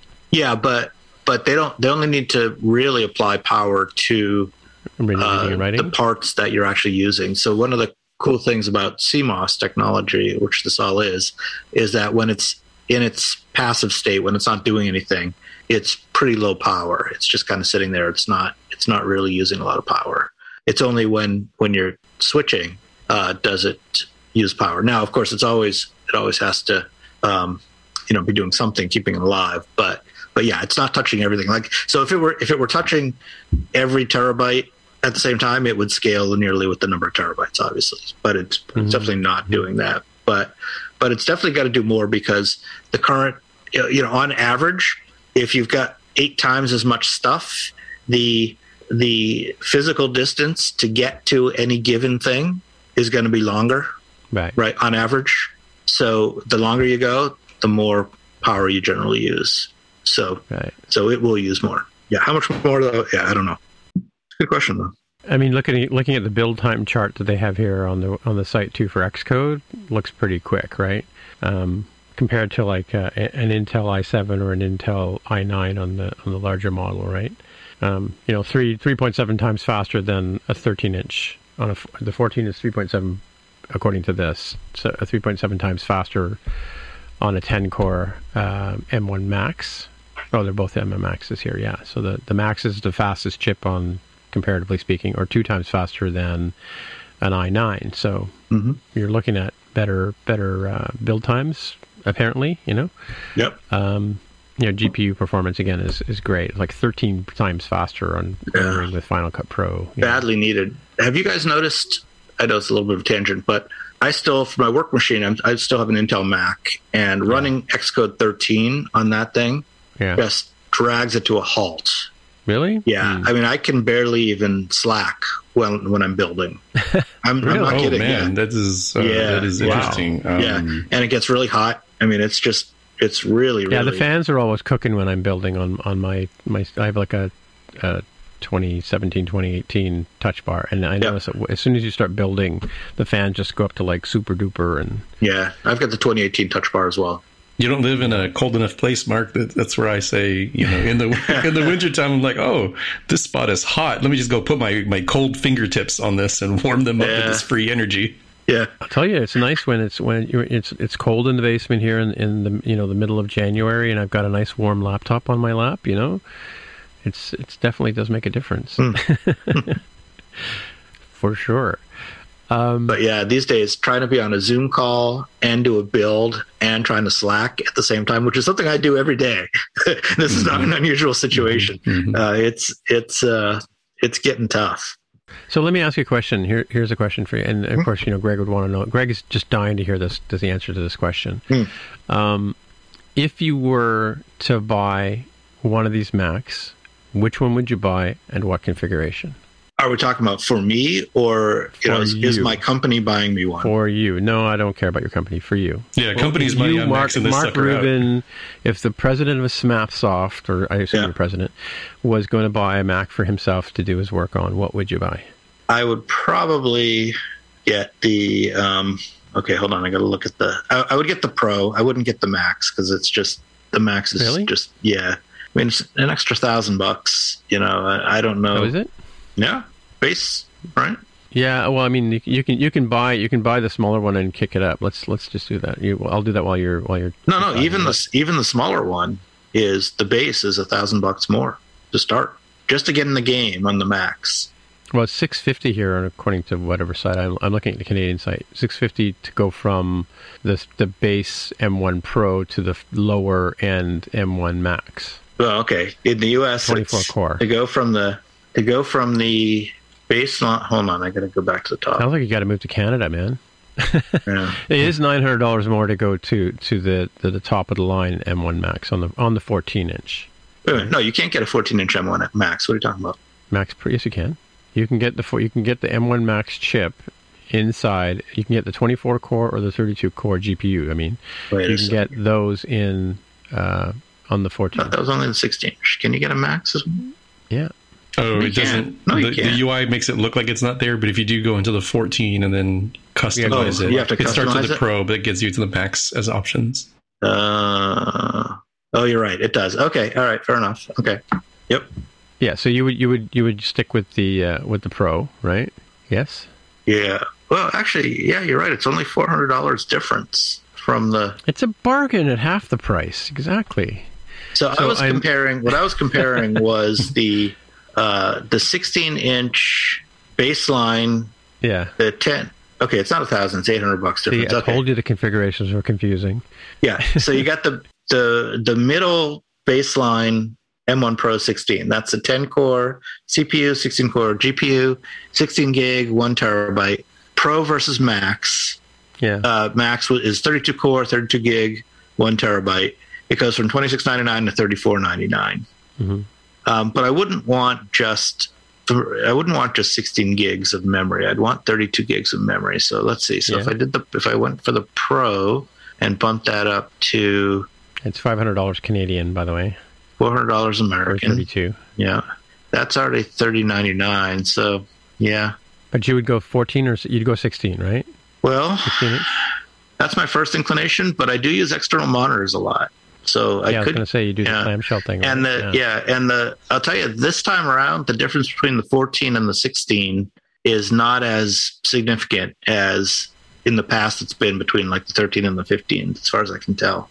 Because they used to have, I think they're relatively the same size. Like I've had a 16 and a 15 on my desk at the same time. I'm not, and it's, yeah, just, it's like I'm not talking about bigger. I'm not talking about screen size. I'm talking about the chip power and everything. It used to always be the smaller ones would max out at a certain clock speed, and the. But is that also because of heat too? I would have thought the smaller ones would have issues with heat, wouldn't you? Because they've got less air to move inside. Like with the fans and stuff. Well, but you're right. They always seem to have a lower configuration option. They never really could go all the way to the top, right? Yeah. I don't know. I don't know which one I'd get. All right, you got me here. There are a lot of options. I'm going to put you down. I'm going to put you down for a 16 with, or at least sort of the M1 Pro, right? At least with a Pro. 32 gigs of RAM, right? And how much storage? Well, see, that's the thing. If I get the 32 gigs of RAM for the M1 Pro, that's almost the same as a Max at that point. It's only a couple $100 more to get the Max. But the Max doesn't come with RAM. It comes with just cores, right? 32 gig unified memory versus 16 gig unified memory. Oh, you're saying if I got a Pro and bumped up to the 32 gig unified memory. Then I got a 16-core GPU, 32-gig unified memory Pro versus a 32-core GPU, 32-gigabyte unified memory Max for only a couple $100 difference. So in that case... So it's a medium popcorn problem, right? You're exactly right, yeah. And you know that Apple marketing spent months. I was going to say hours, but they spent more than hours. They spent months figuring this all out. So that we make exactly the same argument. Yeah. All right. Okay. So I'm not quite sure. Are you going with 1 terabyte or 2 terabytes? Oh yeah, no, 1 terabyte. Yeah, I don't need more than 1 terabyte of. Yeah. And how about you, Jaime? What would you get? I would probably go with the 16-inch MacBook Pro in space gray. I'm going to get the 64 gig unified memory. I don't need a lot of storage space on device. So I'm going to cheap out on the 1 terabyte SSD, which brings me to $3,899.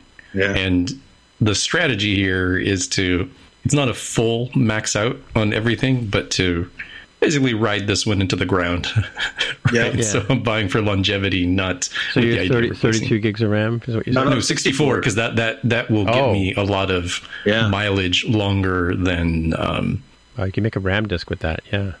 I mean, rather than doing other things, and since it does have, enough ports, I could even throw in an SD card in there if I actually needed more, on-the-go storage space. But, you say that now, the longevity thing now, but next year when they come out with the M2, or the year after they come out with the M2, you might be saying a different story, singing a different song. Yeah, just trying to... The trade-in value on 64 gigs versus 32 gigs is not going to be that great, really. Yeah, and here I am trying to... flush it down the toilet and it's not going down to get the new hotness, right? Yeah. Oh yeah, I was looking at the 14-inch models, which is why I didn't see that you can get the 32-gig one. I see what you're saying. For me, it's clearly a 14-inch because I'm smaller Mac kind of guy, and then I think I might go with 16 gigs of RAM, or because I currently have 16 gigs of RAM.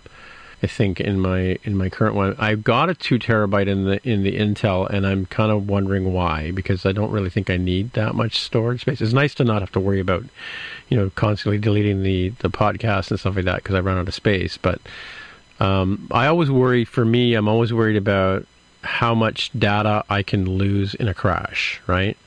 And it's up to me to make sure it's backed up, right? So I have a bunch of Seagate, 2 terabyte, 4 terabyte, 8 terabyte drives actually now that I use to back up things. But Do you use hard drives or do you use SSDs for backup? A combination of both, right? It's economy, right? Like now, an 8 terabyte drive is expensive. Still under $200 or something like that. And all it's doing is backing up data. It's not really meant, I'm not using it, I'm not writing with it, I'm not doing video editing on it, I'm just backing up data. So it doesn't need to be expensive, right? Right. The SSD for that size is expensive. Oh, it's phenomenal. Yeah. So though, you could get, so I just priced out the 14-inch with the M1 Max, the highest one, the 32-core GPU, with 64 gigs of memory, unified memory. $36.99. It's only $200 less than the 16-inch of the same configuration. Yeah, the one that Jaime just said. Yeah, really. Yeah, I think the one thing I might do, obviously, I lived for like 10 years on 8 gigabytes of memory on my MacBook Air. So I might go 32 gig. Right. I was actually thinking about going with the 24-core M1 Max and a 14-inch, right? Because there's two configurations of 14s, and I would go, the one is, it's only a $250 bump to get to the 24-core GPU. Mm-hmm. I do, some 3D stuff. I do Final Cut Pro. I do Logic, so I could probably benefit from the GPU. And I do a lot of Photoshop and stuff like that too, so that could probably help me too. And again, like Jaime sort of said, I probably would want to keep this Mac for a while. I mean, I fully intended to keep the 2020 MacBook Pro 13 that I bought because we didn't even know that the silicon chips were on the horizon, right? Until last year at WWDC. But I fully intended to buy this Mac and have it for many, many, many years, right? But now I've got because now I actually have two Macs. So I have this one Mac. I just leave it on my desk, and I'm recording the podcast on it right now. But I actually edit the podcast on the M1 Air because I find it's that much faster on Logic Pro, So I'm not really having the FOMO that I thought I would have over not being able to order one of these right away. Mm-hmm. Because I said, to put the Monterey on, and it seems really lickety-split to me, so I really don't see the need to run out and buy one right now. And even if I did, I have to sell one of these two Macs, right? And that's more effort too. But yeah, for me, it would be 14-inch, 24-core M1 Max, 24-core GPU, M1 Max, probably with 32 gigs of memory, but probably only a 1 terabyte SSD as well, right? So that would be my choice. Mm-hmm. So I think we're pretty close, right, in terms of our...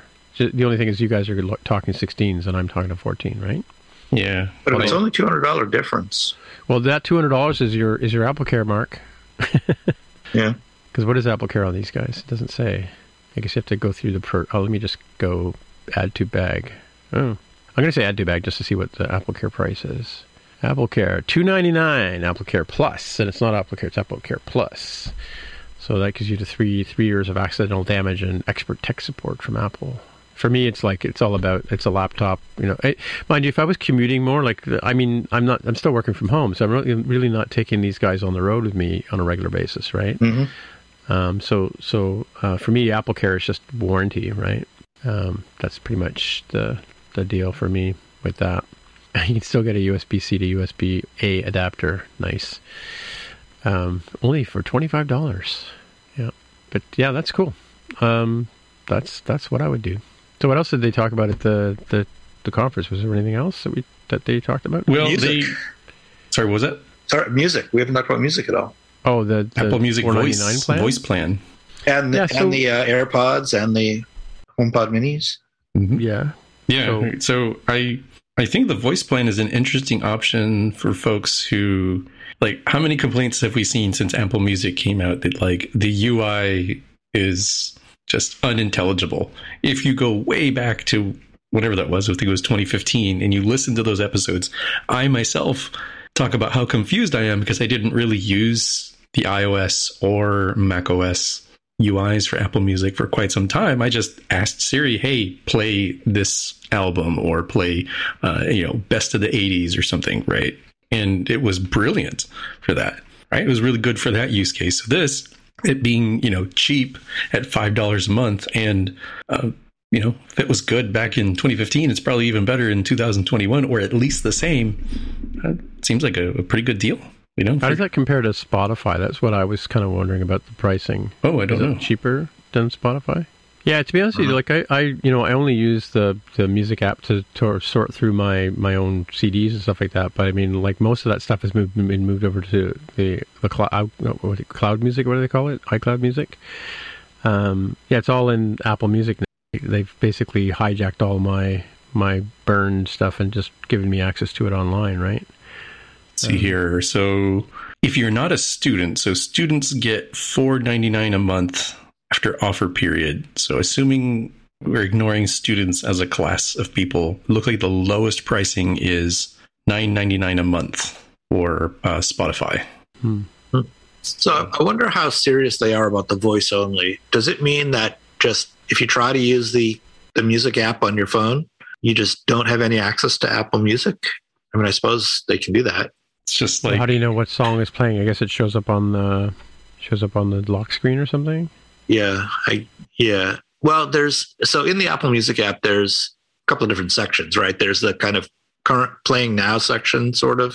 Then there's your library, and then there's the browse Apple Music section, right?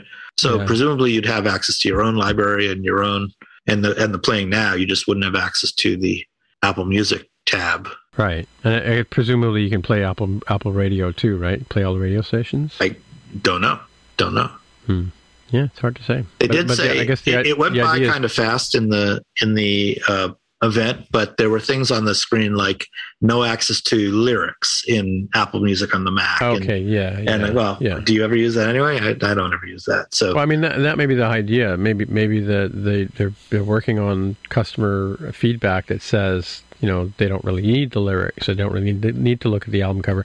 I mean, you know, the album art and the information about the artist, it's not really like it was. You know, you used to get a CD and you would stare at that CD and read every single sentence in the liner notes and that kind of stuff as you listen to the music, right? That kind of experience has all gone away from listening, enjoying, and consuming music, right? You know? Mm-hmm. You're not getting up to go across the living room to change the record or flip it over and that kind of stuff like we used to have to do back in the cave days, right? Yeah. Remember, did you ever have one of those special record player adapters where you could stack up like four albums at a time? The 45s? Well, the 45s, yeah, for sure. Yeah. Yeah. And they would always drop skipping and drop too many of them on. Yeah. Yep. Jaime has no idea what we're talking about.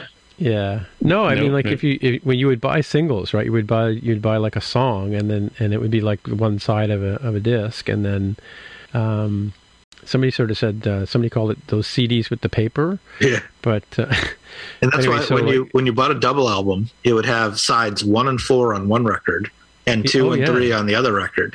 So you could stack them up, and it would drop the first one, then drop the second one, so you could listen to them in order.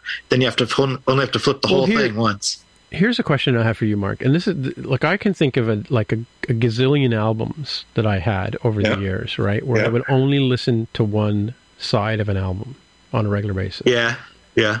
You know, like side one was generally the side that you would listen to, and you very rarely flipped it over and listened to side two because of the whole inconvenience factor, right? Of getting up and lifting it off and flipping it over and wiping it off, wiping the dust off of it. And it reinforced itself because people knew that you weren't doing that, so they put all the good songs on side one and didn't put them on side two. Yeah, I think so. Mm. Yeah. It's funny. I wonder what the decision making for, because the people are now putting albums out on vinyl again. I wonder if they're going through that whole decision process, right? So, yeah. Did you know? I think I'm pretty sure that Frank Zappa was one of the first people to do a gatefold cover on his first album. Yeah, okay, we'll leave that out there for the fact check. Yeah. Okay. First Mother's album you're talking about? Absolutely free. Yep. Yeah. Wasn't free though. Yeah. Cool. And of course the HomePod thing was just basically colored. Debut album was Freak Out. Sorry, Freak Out. Yeah. If you look at it, I think it's a gatefold, right? Let's see. I have the album cover here somewhere. Somebody gave it to me. Wikipedia says it was also one of the earliest double albums in rock music. Oh, double album. Okay. As well as the first 2-record debut album. Yep, you're right. Interesting. All right. Anyway, more than just code. HomePod minis, as part of, the getting some new stuff out there, it kind of works, thematically with the voice-only Apple Music plan. I don't think they modified them in any way other than, you know, some more colors, additional colors. We didn't talk about AirPods, I don't think. Yeah, the medium popcorn AirPods, right? Yeah. Okay. So let's go through this, because I had gone into the event without much knowledge other than, oh, they're probably going to have some AirPods. I said, oh, you know, it's been about 2 years since they had the AirPods Pro. And I said, you know, I think I'm willing to invest there. I really would like to have that, but I don't want to buy 2 years ago's devices, knowing that how silly would it be to do like the day before the event. So I waited, and I was like, oh, 179. Okay. Oh, wait, what? There's no Pro? There's no update to the Pro with the noise canceling and everything else? Like, oh, I don't want to... Oh, they don't have noise canceling. Oh, okay. Yeah. I think you put it quite correct in your metaphor there. These are the medium popcorns. I'm like, no, I don't want that. I want the more expensive popcorn that's cheaper per volume, you know? I was disappointed. And longtime listeners of the show would know, say, wait a minute, I thought you said you didn't want to go the AirPods route because they hurt your ears. Well, yeah. Let me tell you, I have been wearing EarPods, and granted it's not exactly the same shape, but EarPods for a while. And historically, I have said that those start to hurt my ears pretty quickly. I guess in my old age, because I have no other things to go on, I have roomier ear holes, so they do not hurt anymore. Or maybe I have more. Maybe I just have more old man hair in my ears or something. So it's cushiony now, right? But either way, I feel like that problem is gone. So I was excited for AirPods Pro with noise canceling. I'm less excited for these. And I'm like, will I feel okay? The AirPods Pro have those little silicone tips, which I don't like. I don't like those. I have them on my Beats Pro, but I'm not a big fan of having that thing jammed into your ear, right? So, like you're supposed to put the appropriate size one on the end, so it goes into the ear canal and gives you that whole sort of, you know, full-bodied bass and stuff like that, right? I tend to put a larger size one on, so it just sits in the big round part of my ear as opposed to in the actual ear canal, right? And you're basically, you know, it's kind of directing. I mean, the earbuds for me have always sort of directed the sound towards the ear canal because of the way they're shaped and stuff like that. I'm kind of interested to see that. I don't know, maybe it's my old manness, but like on my Beats Pro have a cable between the two of them, right? I think I'm less likely to lose that. It's like having, you know, the string on your, when you were a kid, you had the string on your hand, your gloves, so you wouldn't lose one or the other. You know, I don't think you had this problem in El Paso, Jaime, but Mark probably knows what I'm talking about. I know what you're talking about. I never did that, but I know what you're talking about. I didn't have as much snow or tobogganing as we had. I had plenty of snow, but I wasn't the lose my glove kid. There was always the lose my glove kid, and maybe that was you, Tim. Well, I think my mother just used to do it to all of us, right? Okay. It was handy because you just took them off and they just hang there, right? While you're doing your motor mechanics or putting your Bobby Orr card on your bike to make the motorcycle sound, you know. Yeah, yeah. But hands-free kind of technology, right? Yeah, I don't know. I don't know. I don't mind the air. I have earbuds, but what do you call these old things? AirPods? I've lost track now. Where's that graph that we had the other day, Jaime, with the AirBud? With the AirBud and the 2x2 chart. Yeah. The matrix. Yeah, it's in our Slack somewhere. The Steve Jobs chart that used to show the AirBud and the AirPods and . Maybe that'll be our show art this week. Cool. All right.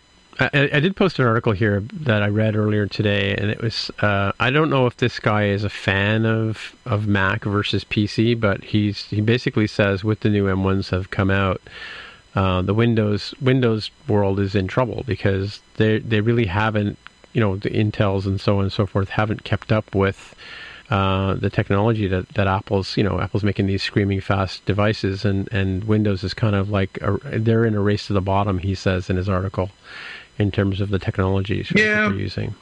But they're okay with that. You know, they sell thousands of them for every one Mac that gets sold. True. That's true. Yeah. Like you said, Chromebook for $200 too, right? Yep. Yeah, true. Cool. And we kind of touched on Monterey too, but you've got here, Jaime, an article about Monterey coming out officially on October 25th. So Yeah, that's the ship date of the new Macs as well. Like if you had ordered on the first minute that they were announced, right? So that's next Monday, right? It's a Monday. But the release candidate for Xcode 13.1 came out on Monday, and so did the release candidate for Monterey. Yeah, which is what I'm rocking right now. So cool. Are you guys going to try it out right away, or are you going to wait and see people like me break our computers first? Oh, I'm definitely a wait and see. And since you have the edgiest of edge cases, if it works for you, it will almost certainly work for me. So, and one caveat, in case you don't know or you missed it or you're under a rock, you cannot run Xcode 12 on Monterey. Oh, yeah. I'll just leave that there. It did come out, and that's an interesting one. Like it is... You need to run 12.5 or Xcode 13, you need to have Big Sur on your computer, but you cannot run Xcode 12 on Monterey. Xcode 13 only. I wonder how many people are going to get caught. People have already been caught by that on the beta program, but I wonder how many people are going to get caught by that on, you know, when they grab Monterey and go with it, right? Yeah, I have never liked... And this is really, you know, an iOS developer problem, right? Like regular people's out in the world that don't have this problem, but I have not liked how careful I have to be. It's like, okay, so I would like to upgrade my phone, but will my Xcode support my new phone, or will I suddenly lose the ability to debug on my device? Yeah. And I have to think about that. And you just bring another flavor in there with the, well, if you're trying to use Xcode 12, you're going to be in a world of hurt. Yeah.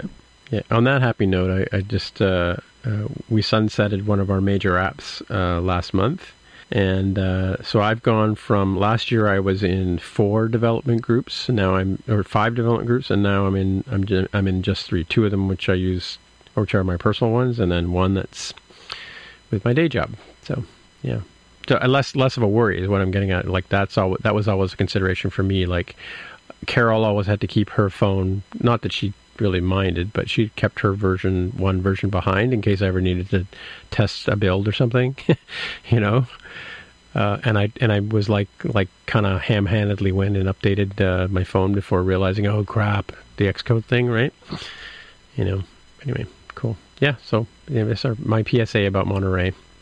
And let's move on to our picks then, shall we? Mm-hmm. So I tweeted out this morning, by the time this show comes out on Saturday, hopefully, today's Wednesday the 20th, Apple has announced Tech Talks 2021. I think they run from October 25th to, when do they run? I didn't look at the schedule. December 17th. Do you want to try that link? Yeah. So... I wonder if they're going to have repeating... Oh, it's not working for me now. Yeah, I was going to ask you if that worked for you. So it should be developer.apple.com. I was like, really? dev.apple.com, do they have that? And I was promptly told no by the browser. I probably copied it from my phone. That's probably why. Or from, developer. Anyway, I'll fix the link in develop. Does developer work? Developer.apple.com Tech Talks. Yeah. So, these are Tech Talks that they're holding. I think, are all the sessions up now, or are they, because I didn't realize they ran till December. I read somewhere that they were going to be publishing a new schedule every so often. Maybe it was in the email or something like that.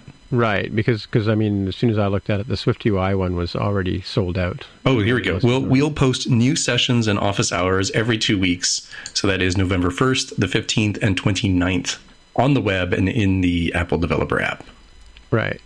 Yeah, I mean, so if you miss it the first go around, you can always get into future sessions, right? But anyway, I guess it's going to be for the next little while that we're going to have access to Apple engineers. I think very similar to the talks that they did at WWDC, right? The forums and stuff. Did you guys sign up for any of them, or did you sign up for any sessions? I did not. No. I did not. And at the Jobby Job, I directed. That sounds official. I pointed out to the mobile folks, like, hey, I don't know if I got this email earlier than anybody. Please go sign up on behalf, and just.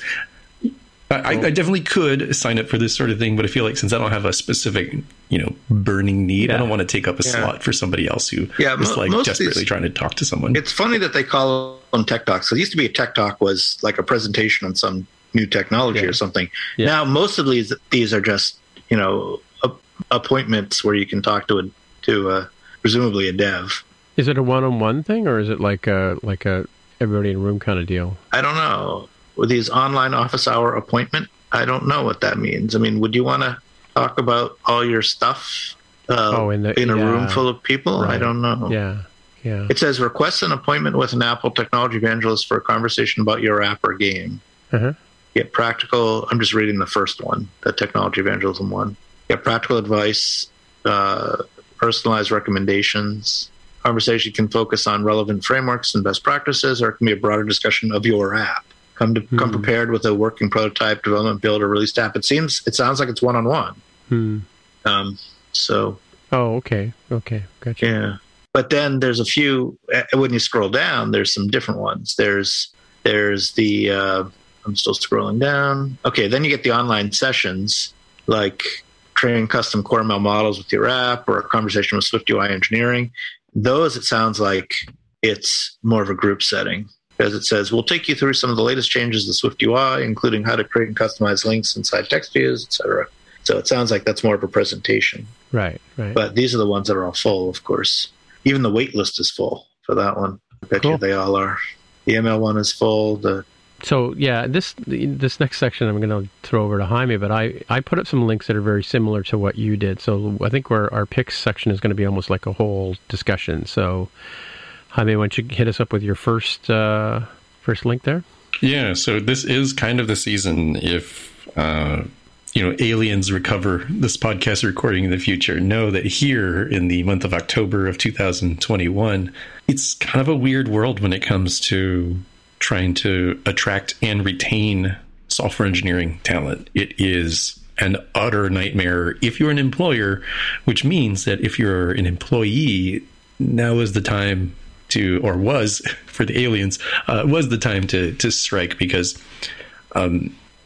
there's kind of a whole brand new world for the moment where there's a lot of leverage that sort of taking a step back, employees in general have. So people who don't generally have leverage, like we're talking, people who are working at that fast food restaurants, example, McDonald's and Wendy's, like they're hurting for people. They are printing on the bags, hey, we're hiring at way higher flexible work life, and we'll pay you same day. They invest in the hamburgers at home, yeah, exactly. Yeah, it's like holy smokes, like that is wild. Like we're still in the pandemic, feeling the effects, so it's caused some changes. And this has, as you might imagine, if it's happening at Wendy's, it is definitely happening for software engineering. So you're saying that it's the time of year because of like year-end negotiations or something? No, I'm just the end of the pandemic, sort of, and the world has now realized that we can do our work from home kind of thing. Well, the pandemic has caused, I think, something interesting where, for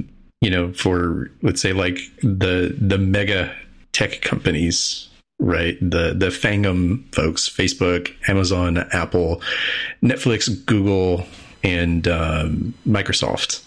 That where you get Fangum from? Yeah. Or FanMag. Like, I don't think I've seen a consistent one that people use when they include Microsoft in there. Microsoft's come back from the ashes is what you're saying. Yeah. Right? Yeah. They warrant getting mentioned. And there is no longer the internet meme of like, must be willing to live in San Francisco to work at those companies. Now, granted, Microsoft is not in there. They're kind of a weirdo one out here in Redmond, Washington, right? But like, it largely held true. And so what that meant is that, you either uprooted your family from like Ohio and moved over to the Bay Area, or you didn't and you got paid less money because... all the competition for pricing of salary was over in the Bay Area. Well, the pandemic forcing everybody to be working from home for at least a while, and some companies are staying fully virtual, means that sort of the calculus has changed, right? So I'm going to throw out like very arbitrary numbers that people who make salaries in different regions will probably slap me on the hand and say, oh, that's not correct. Like the point is the numbers. Let's just make up some numbers to make the math easy. So let's say your base salary would have been $300,000 had you been willing to go live in San Francisco, right? Or if you lived in, Ohio, you would get a pretty good job working at $100,000. Well, now a lot of the big tech companies like, wait a minute, so I can pay maybe $200,000, meaning double the normal local price of $100,000 for an Ohio software engineer, and cut my costs in third, by 1/3. I'm like, oh yeah, I'll absolutely buy talent at $200,000. So what that means is that for all the local companies in Ohio that were used to paying $100,000, they suddenly have to pay $200,000 to compete with the Facebooks, Amazons, Apples, Netflix, Googles, and Microsofts of the world. So it has caused an insane amount of competition across at least the U.S. map. So again, looking at this from a U.S. lens, I can't speak to what's going on in Canada or other parts of the world. You all have your own things, but here in the U.S., it is wild right now. There's a lot of churn. Right.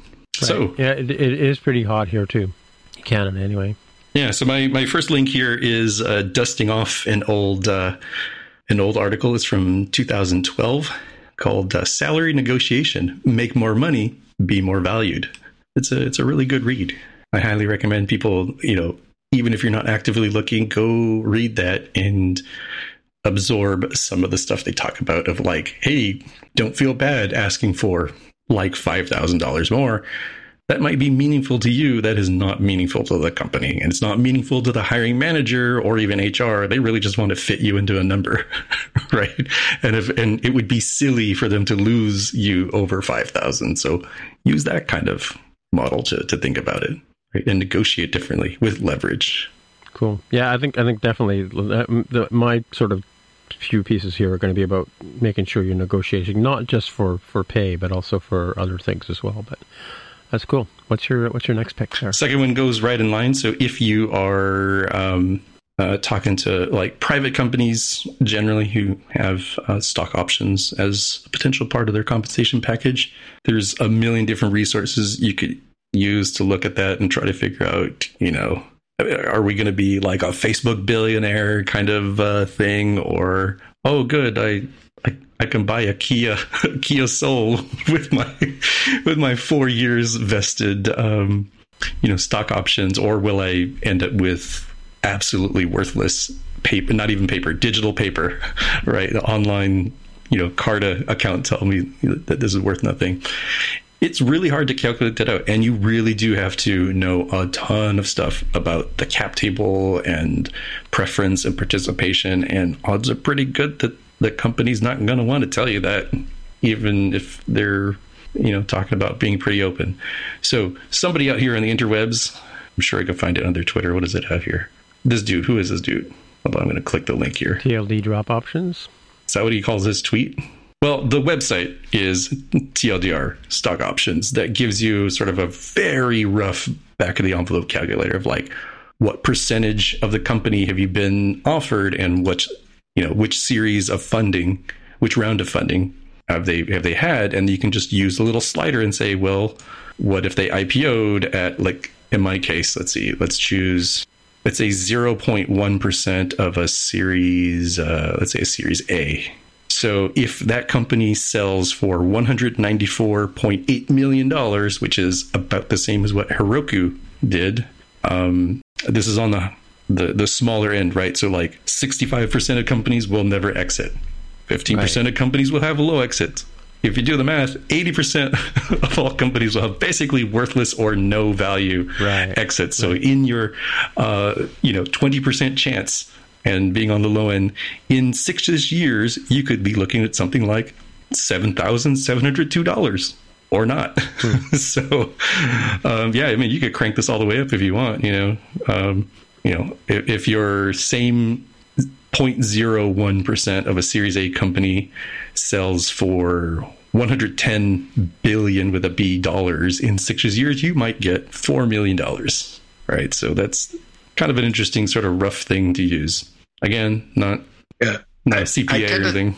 I tend to think the vertical scale is very suspect because one Series A company and the next Series A company are not the same thing. You get one Series A for $10 million and the other Series A was $50 million. And so the same percentage of those two things, I guess they're using the back end of, they're assuming that the exit price scales linearly with the Series A or Series B price, but I'm not sure that's reality. Well, if you grab the little yellow slider thing there, that's there, you can slide back and forth, and it's like it gives you examples of who sort of opened or sold it out, like Caviar, right? Roku, so that's the exit, all the way up to Facebook, right? That's the exit price. Yeah, but when you're given a percentage of a Series A, that's based on the VC price, the Series A price. Series A value, right? So that's why I'm saying, so one Series A could be a $10 million round, and a different Series A for a different company could be a $50 million round. And so 0.1% of $10 million is different than 0.1% of $50 million.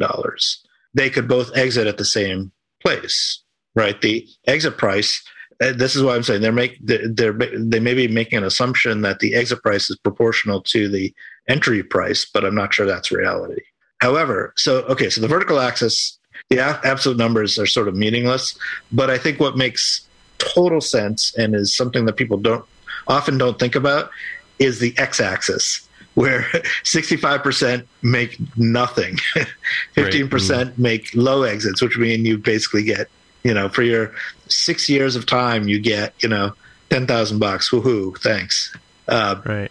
And it's very few companies actually make a reasonable amount. I mean, if you think about, how few of these companies make, even on this chart, if you're for 6 years worth of investment, if you're not making, $1 million out of that, right? After 6 years of this, of this deferred compensation, probably wasn't worth your while, right? Because time is money, right? You could get some of that money up front by working at a different company, but with a startup, you defer all that compensation for years and years, and the risk of it never coming. So for that, you better get some reward at the end, and generally you don't.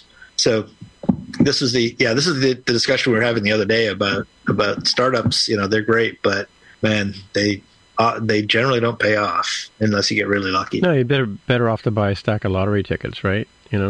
Well, I wouldn't go that far, but yeah, it's about where you're valuing things, right? So I threw in here in the calculator, if you were offered 1% of a Series A company and it sells for $110 billion, this is about the same as Facebook. $435 million is pretty nice. It's not sure. It's not a capital B billion like you would think, right? It's like, wait a minute, 1% of 110 billion. Nope, that's not the way it works, buddy. Wait, but are you in here to put buttons on an iPhone or to buy 20 yachts?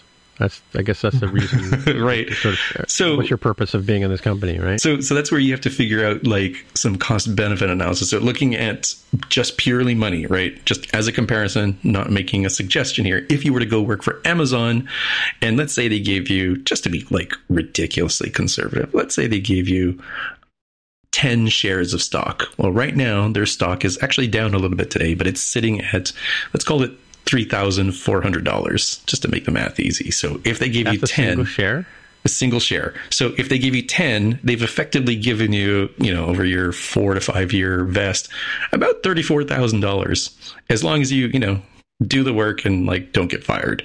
That is way better from a calculus standpoint of, going at a startup versus going and working at Amazon. Now, that doesn't consider at all the very different culture you're working on, right? You are a tiny cog in a ginormous state level machine at Amazon. At a startup, you might be like the entire mobile team. You might be the entire tech team, right? Yeah. Like you've got a different sort of benefit to your, what kind of things you're going to be doing and the sort of control of your own destiny. But are companies actually giving you like 10 shares of, like at that, would they actually be giving you that kind of money to as like a signing bonus? So 10 shares, just to be really clear, is a number I chose because it's easy math. And I'm like, think about it.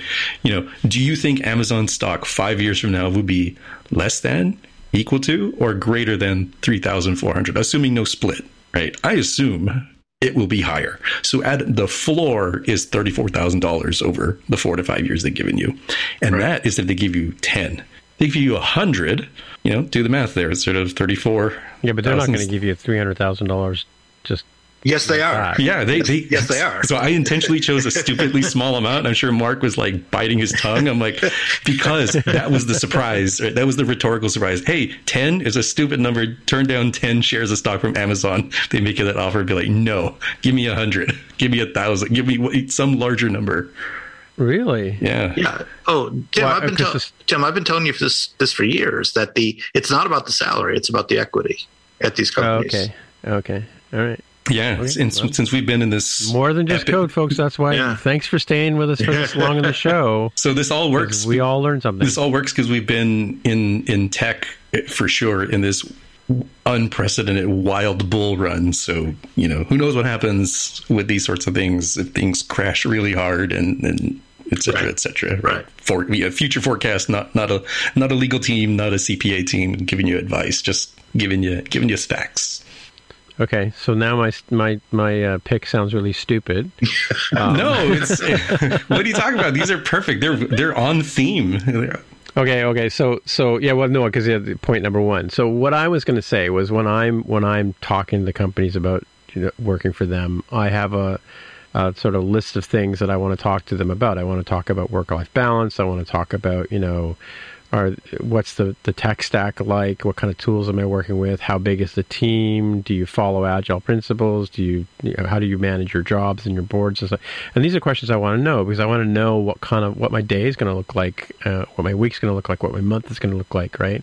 How do you do evaluations of performance, that kind of stuff, right? Benefits, I always talk, and I find that younger developers who work for you don't think about these questions when they're taking on a job. Is like, as an older person myself, benefits are important to me, but they can be just as important to a younger person, right?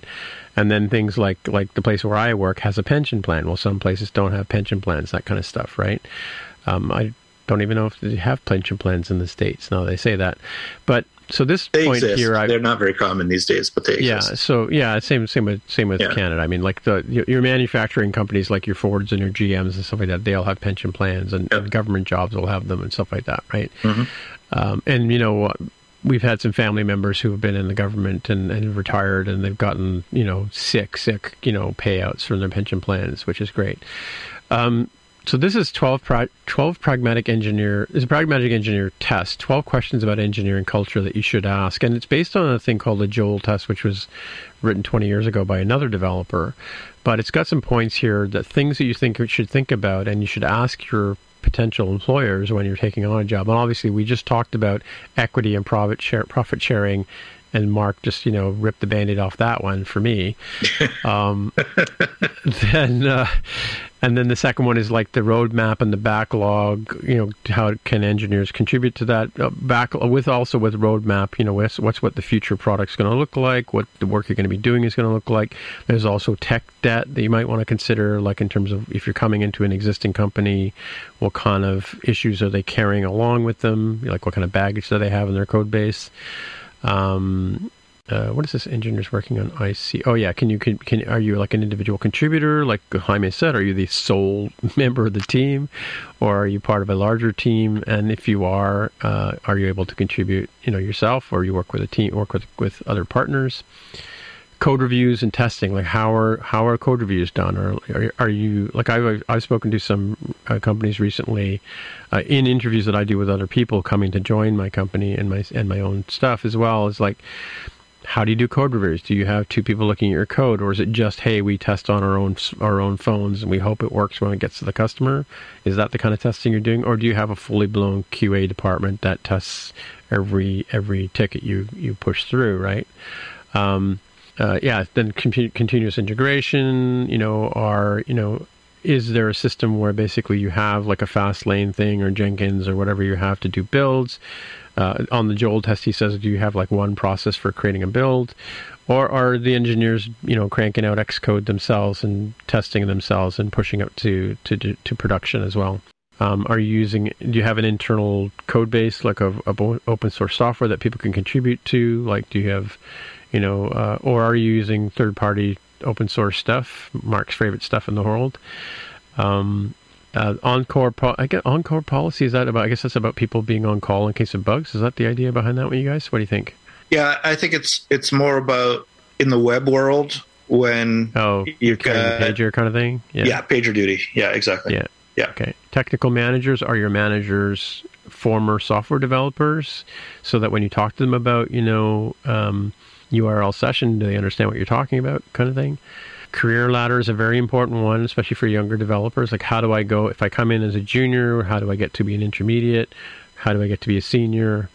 If I come in as a senior, what's beyond, working there for two or three years? What future is there for me? And then feedback culture, like, how do developers, get reviews? Do you do 360 performance reviews? Or how, do peers rate your work, or that kind of stuff? And very important thing, like, in terms of one thing that I've seen a lot of trouble with is comments on PRs, like how do you get feedback? How do you give feedback to your fellow developers, and how do you get feedback from your other developers reviewing your code? And then personal growth is obviously an important one. That comes back to the work-life balance. So, are you working in a startup where, you're going to put in 80 hours a week for, again, who knows what reward, right? Or is it meant to be like a work job where you put in a healthy 40 hours a week and plus or minus here and there, that kind of stuff. So these are important considerations to consider, I think, when you're applying for a job. And you guys have any comments on that or anything else? Yeah, I think for the most part these are good. I mean, they don't necessarily all apply to every situation. Like the on-call one doesn't apply to mobile developers generally. I mean, unless you're in the middle of a release, right? Right. But that's not what they're talking about. They're talking about for when you're on call. That's like, you want the 99.99% reliability of your website kind of thing. Yeah. And there's that kind of place has someone who is always available if something goes wrong. And if you're that person, reboot the server, or you're that person, you have to be available, even if it's 3 a.m. There's no going out and having too much wine with dinner and going to sleep, right? That you can't do that. You're carrying the pager, that kind of stuff. Yeah. Cool. But for the most part, I think this is pretty good. The one that I was a little surprised to see on there, but it makes sense, is number 3. I've never worked at a place where you can't talk to other ICs, and you have to go through a project manager. And that sounds weird to me. I mean, that would be a non-starter. I mean, you would never ever work at a place like that. Yeah. At least I wouldn't. Yeah, I think it depends on the mix and the culture. Culture is a very important part of a job. Mm-hmm, I mean, you can get paid a bucket of money, but if you're wading through 3 feet of feces, are you really enjoying your job? Yeah, it's true. So because they might say coffee break's over, everybody's down on their head now. That's an old joke, but anyway. My next link here is from our friends over at Hired.com. They have updated their software software calculator. And you go in there, they've got, it says on the tin, it says jobs, software engineering jobs in the San Francisco Bay Area. But you can choose, there's a menu here, you can choose like software engineering or QA or data analytics, DevOps as well.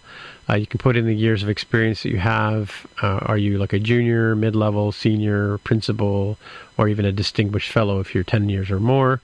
And you can also put in your location. So they've got San Francisco Bay Area, they've got Seattle, Washington, New York, LA, Toronto, Boston, London. They don't have Austin, which is interesting. They do. It's under SF Bay Area. Oh, so I have to scroll. So Austin, Chicago, Dallas, Fort Worth is another good place too. So you can choose, like I can put in Toronto, and it gives me, based on, in this example, for a mid-level developer, 967 salaries that they've collected. What are people making, kind of thing, and it shows you in Canadian dollars in the case of Toronto, or in case of, like Mark was just saying, with San Francisco Bay Area, it shows you the kind of pays that people are of that same ilk are getting, and that's based on, in California, there's more, sample base is bigger, obviously, 3,200 salaries here, and so it's kind of cool. It shows you the kind of skills you need to get sort of thing. So it's similar to the equity thing, but this is just based on the base pay, I guess, base salary kind of idea, right?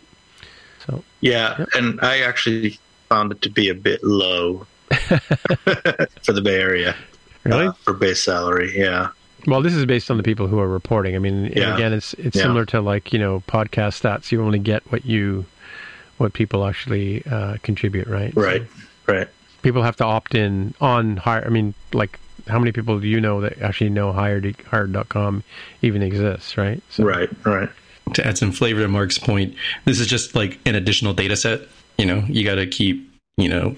Yeah, well, like I said before, you got that whole recipe of stuff you want to consider as well, right? Yeah, beyond just what you're getting paid. There's more to life than more than just code. Yeah, that's where it's good to try to understand a lot of this sort of thing. Because I don't know, do they say what the year was for this? Because let me tell you, everything shifted by a whole bunch. This is brand new. It's just shiny new stuff. Yeah, but when this might have come out just now, what's the data period? Yeah. Yeah. Oh, I don't know. I'm going to pretend it was like 2020. Well, guess what? Here in October 2021, everything has shifted by like at least an entire segment for all of these values.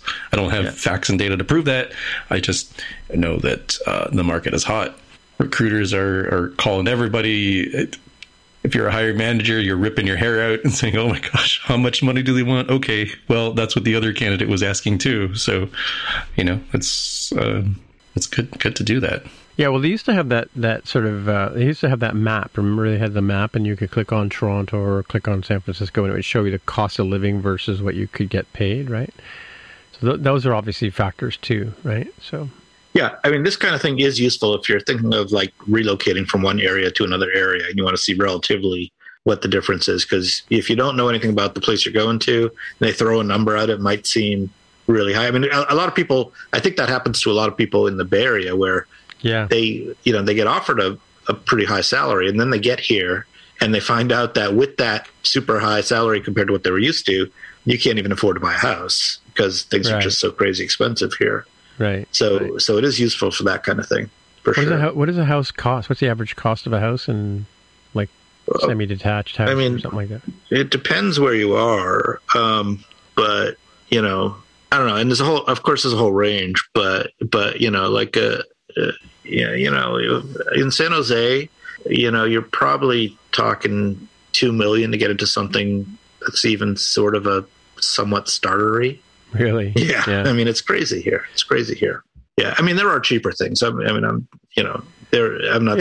hard to say. Yeah. You can always go on Zillow or check it out, but right. But I think those are the things. Like, it's not just that; it's also, you know, cost of transportation, cost of food, you know. Yeah. A lot of people in California too, right? It's another thing you have to consider, right? Yeah. I mean, the nice thing about, I hesitate to even say it like this because it sounds a little cold, but the bright side of the pandemic was people were off the roads. There wasn't traffic. It wasn't as crowded. Yeah. But it's coming back now. Yeah. Same thing here. Yeah, we're not quite opened up. I was downtown a couple of days ago. Actually, during the Apple presentation, I was driving around downtown. I'm still not taking public transit, you know. It was very sparse in terms of, like, I would have expected to be a lot more pedestrians out, but there was very few, right? So it was almost like a really cold winter day, but it wasn't. It was like, you know, 20 degrees here, which is like 72. Yeah, cool. Anyway, so yeah, there's your tools. Like Jaime said, there's a good time of year to be sort of thinking about this stuff, even if you're not really thinking about it. It's kind of, and it is a hot market time, I think, right? All around. Yeah, I'm going to try to avoid my rant because every time I talk to folks outside the U.S., there's always a misunderstanding on prices and a lot of discussion about. It eventually ends up in politics land. I'm going to avoid that. Yeah. And say, I think there is a distinct, and granted, again, saying this as an American, kind of looking at other markets outside of America, I think there is a distinct difference in the approach to how companies think of software engineering talent in the US versus outside of the US. So in the US, regardless of what they might actually think about us, right? Like, I can't proclaim to say, you know, that they're thinking, you know, kittens and rainbows about their software developers coming in at like 11 a.m., doing all sorts of weird, funny stuff, wearing weird clothes and doing all sorts of things.